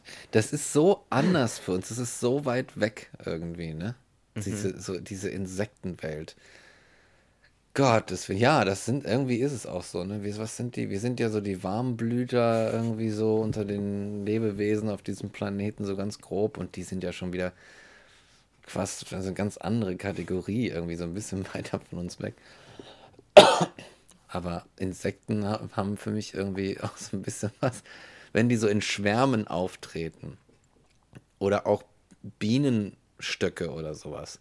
Für mich hat das so ein bisschen was davon, dass sie, als wären die ein, eigentlich ein Lebewesen, das so eine vollkommene Kontrolle über seine Form hat. Das heißt, es kann sich um dich stülpen. Es kann sich teilen. Es kann alles Mögliche machen. Du bist so, und dadurch hat es irgendwie so voll die Macht einfach über dich. diese, diese Viecher. So. so einem, so einem Krokodil kannst du noch so auf, auf den Kopf hauen oder sowas. Das verändert sich dann nicht. Ja, das aber ist bewältigbar. Ne? Das Das, kann man kontrollieren irgendwie. so ist es, ey. Furchtbar. Furchtbar. Deswegen sind auch sowas wie Bettwanzen mein größter Albtraum. Ich glaube, wenn ich Oh, irgendwann so merke, dass in meiner Wohnung irgendwo Insekten sind, die ich nicht mehr loswerde, dann würde ich einfach sofort ausziehen. Mhm. Also würde ich so sagen, okay, that's it. Eine alte Freundin von mir hatte mal Kakerlaken. Oh da gab es einen Kakerlakenbefall im Oh Haus. Gott. Das war, das war was, sag ich dir. ey. Oh. Diese kleinen Viecher. Oh. Die sind halt. Die, du guckst einmal kurz nach links und dann guckst du wieder nach rechts und dann sind die da auf einmal. Dann stehen die da. Hello. Und wenn du dich bewegst, dann kommen die alle so in ihre Ecken zurück und du weißt ganz genau, die sind da und warten. Die sind alle da und es sind richtig, richtig viele. Und wenn es dunkel wird, kommen die so langsam raus. Oh Gott. Und dann sind die so wieder. Das. Alter. Das hatte ich bis dahin noch nicht erlebt. Das ist so krass. Das ist so krass, wenn das, wenn diese Viecher da alles übernehmen. Boah. So schlimm. Nee. Oh Gott. Oh Gott, das wäre so der, der absolute Albtraum für mich. Oh Gott, verstehe. Auch diese Vorstellung, dass irgendwas in der Nacht wieder rauskommt, was ich bei Tage nicht sehe. Ja. Ich weiß noch ganz genau, ich habe eigentlich keine Angst vor Spinnen, aber so in bestimmten Kontexten finde ich sie dann doch nicht ganz so angenehm. Und ich hatte in meinem Kinderzimmer bei meinen Eltern im Haus, ich hatte dann Hochbett. Und unter dem Hochbett, also am Ende des, des äh, Hochbetts sozusagen, wo meine Füße sind, ähm, dahinter standen am Boden so große Wäschekörbe oder Wäschesäcke mit meinen ganzen Plüschtieren drin, die mir wirklich hoch und heilig waren. Also das waren meine Best Friends einfach. Tausende Plüschtiere.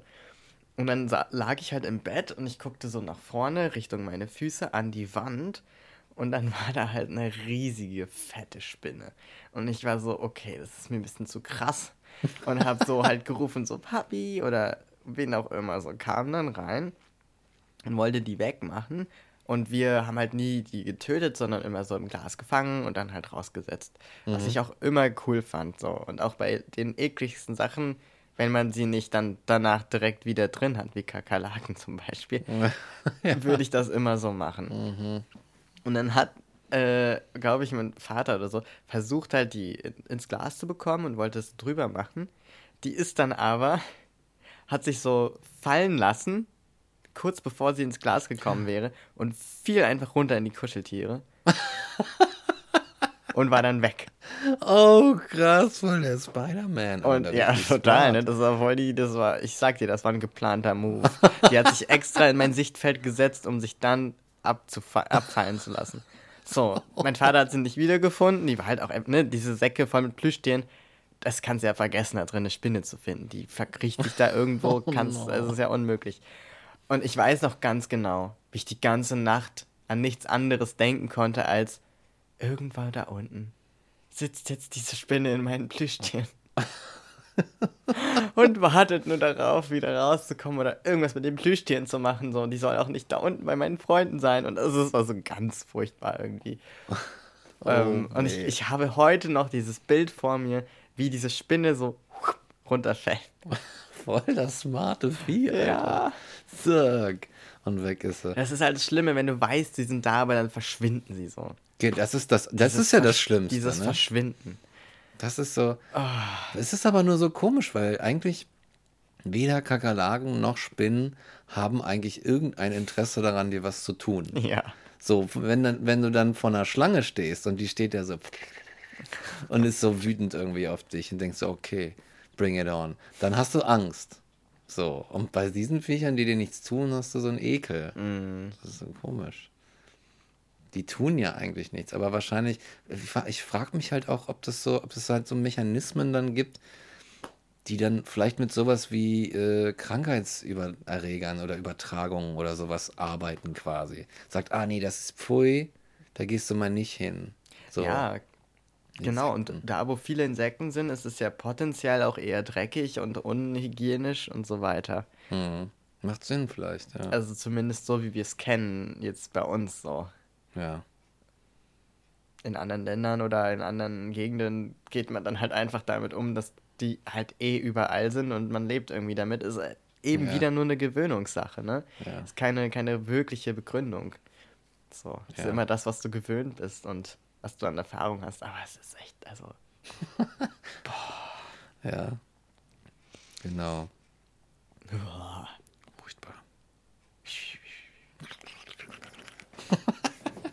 Ja, die, äh, Gottes Willen. Das, äh, die Folge ist ja schon ganz schön lang, ne? Vielleicht. dabei habe ich noch so viele Stories über eklige Insekten. oh, ja. Zum Beispiel hätte ich noch erzählt, Ja. wie ich einmal so irgendwelche fliegenden Tierchen in meiner Wohnung hatte, so ein, zwei. Und ich dachte halt, ne, so wie ich das irgendwie immer cool fand, ja, fängst du mit dem Glas, setzt sie raus und dann können die da weiterleben. Irgendwelche, weiß nicht, man- manchmal, manchmal hat man so eine Nachtmotte oder so. Und die sind ja super süß und auch so ein bisschen flauschig und dann fängt man die, setzt sie wieder raus. Alles gut. Und das habe ich dann halt auch gemacht, ne? Hab die so gefangen im Glas, raus, zack. So, und dann irgendwie so nach ein paar Tagen waren das halt noch mehr und ich dachte, wow, kommen die immer wieder oder haben die sich jetzt irgendwie vermehrt und hab's gar nicht so richtig gecheckt. Und dann habe ich irgendwie so gedacht, naja, okay, vielleicht vermehren die sich und vielleicht ist es nicht gut, vielleicht sind es irgendwelche Schädlinge. Hab dann so gegoogelt, Motte in, in Haushalt, in der Wohnung und dann kam halt so als erstes Ergebnis Lebensmittelmotte und ich so, oh nein. Und ich guck so an, vergleiche das mit dem, was ich gesehen habe und sie so, oh nein. Und dann sehe ich so, das ist genau die Richtung. Also ich habe sie instantly erkannt. Und es gibt so viele Insekten, die alle unterschiedlich aussehen, aber ziemlich ähnlich wiederum auch. Und man so immer so, ist es das jetzt oder nicht, wie mit Pilzen auch, ne? Und ich gucke so, oh nein, das ist genau die. Oh nein, und dann habe ich aber schon in meiner, in meinem pazifistischen Insektendasein halt die immer wieder nur versucht im Glas rauszusetzen und dann waren die schon völlig etabliert in meiner Küche und dann habe ich halt alles aufgemacht, weil ich dann natürlich wusste, es sind Lebensmittelmotten, was noch da war und dann gucke ich da rein, wuff, kommen da mir welche entgegen, gucke ich da rein, sind da schon Eier drin, gucke ich da rein Wow, also so krass. alles einfach das war komplett, ich musste meine ganze Küche entsorgen, so alles an Lebensmitteln. Oh no. Boah, und, dann, und in dem Moment, wo ich realisiert habe, wo ich dieses Google-Ergebnisbild vor mir sah, überkam mich halt auch so ein Ekel aus dem tiefsten Innern. Oh, ja. Also, oh Gott, was habe ich hier in meiner Wohnung? So. Und auch so eklig an denen finde ich, wenn du die zerschlägst, dass sie nur so zu Staub zerfallen. Wie so ein Geist Wie einfach. so ein Geist. Und die, die Motte ist nicht mehr da. Es ist nur noch so ein Fleck Staub. Echt? Die Und sind denkst, einfach nicht real. Das ist so krass, ne? Das ist, wie kann das das denn sein? Haben die so eine geringe, weiß ich nicht, Dichte, dass sie einfach so zerfallen, aber trotzdem die ganze Zeit zusammenhalten? Das kann doch nicht sein. Was ist das für ein komisches Wesen? Ja, ich finde auch Mücken erschlagen und dann waren die so ganz voll und dann hast du so einen Blutfleck Oh, an der ja. Wand. Oh, es ist eklig. Ja, das ist echt. Oh Gott. Oh, yes. Oh, es gibt auch so, es gibt auch Spinnen, die sich so, die nicht einfach nur so, die nur eine Spinne sind, die dir so ein Spinnennetz in die Wohnung haut, sondern die so Nester bauen. Alter, und wenn es da erstmal so weit ist, und oh, da wird mir schon, da wird mir schon anders. Da kriege da krieg ich schon so körperliche Eindrücke von den Fingern. Dann komm, dann kann das passieren, dass du tausende kleine Spinnen Oh mein Gott, ich weiß es, ja. so da, da rumkrabbeln und so. Und auch wieder, die tun wieder nichts. Aber das ist ja wohl wirklich das Schlimmste, was passieren kann. Dass du dann, stell dir vor, du liegst nichts ahnend auf dem Bett, yes, geil, Netflix und chill, dübelst dir gerade ein. Und dann kommst du von allen Seiten, oh no. Und dann, oh, wirst du aufgegessen oder sowas. Ey, das ist so schlimm. Ja. Wir haben, glaube ich, noch ewig viele Stories über eklige Insekten. Ohne Scheiß. so, let's, let's uh, close, close it here. Deckel drauf, ja, nee, nee, nee. Let's put a lid on it. Genau. Put a lid on it. Das ist der neue Song von Regina. Regina. Put a lid on it. yes, so I would say this was a nice journey. Bleibt uns gewogen, Yes, bitte. supportet uns auf Patreon, wenn ihr mögt. Yes. Und äh, checkt mal aus, was wir so auf Instagram posten. Echt? Und äh, was wir sonst so für Folgen haben und was wir für coole Leute featuren. Genau. Lasst ein Like da, lasst ein Abo da. Genau, kommentiert was. Kommentiert teilt. was, sagt uns, dass wir scheiße sind oder dass wir cool sind. Ja.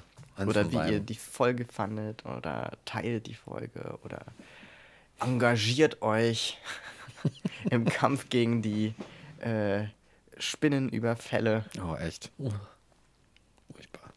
Und macht mal wieder was Schönes. Genau. Die Sonne ist gerade da, also Ja. geht mal ins Fenster und nimmt mal so einen richtigen Zug und Tiefen. Die gute, gute Frühlingsluft. Genau. so ist es.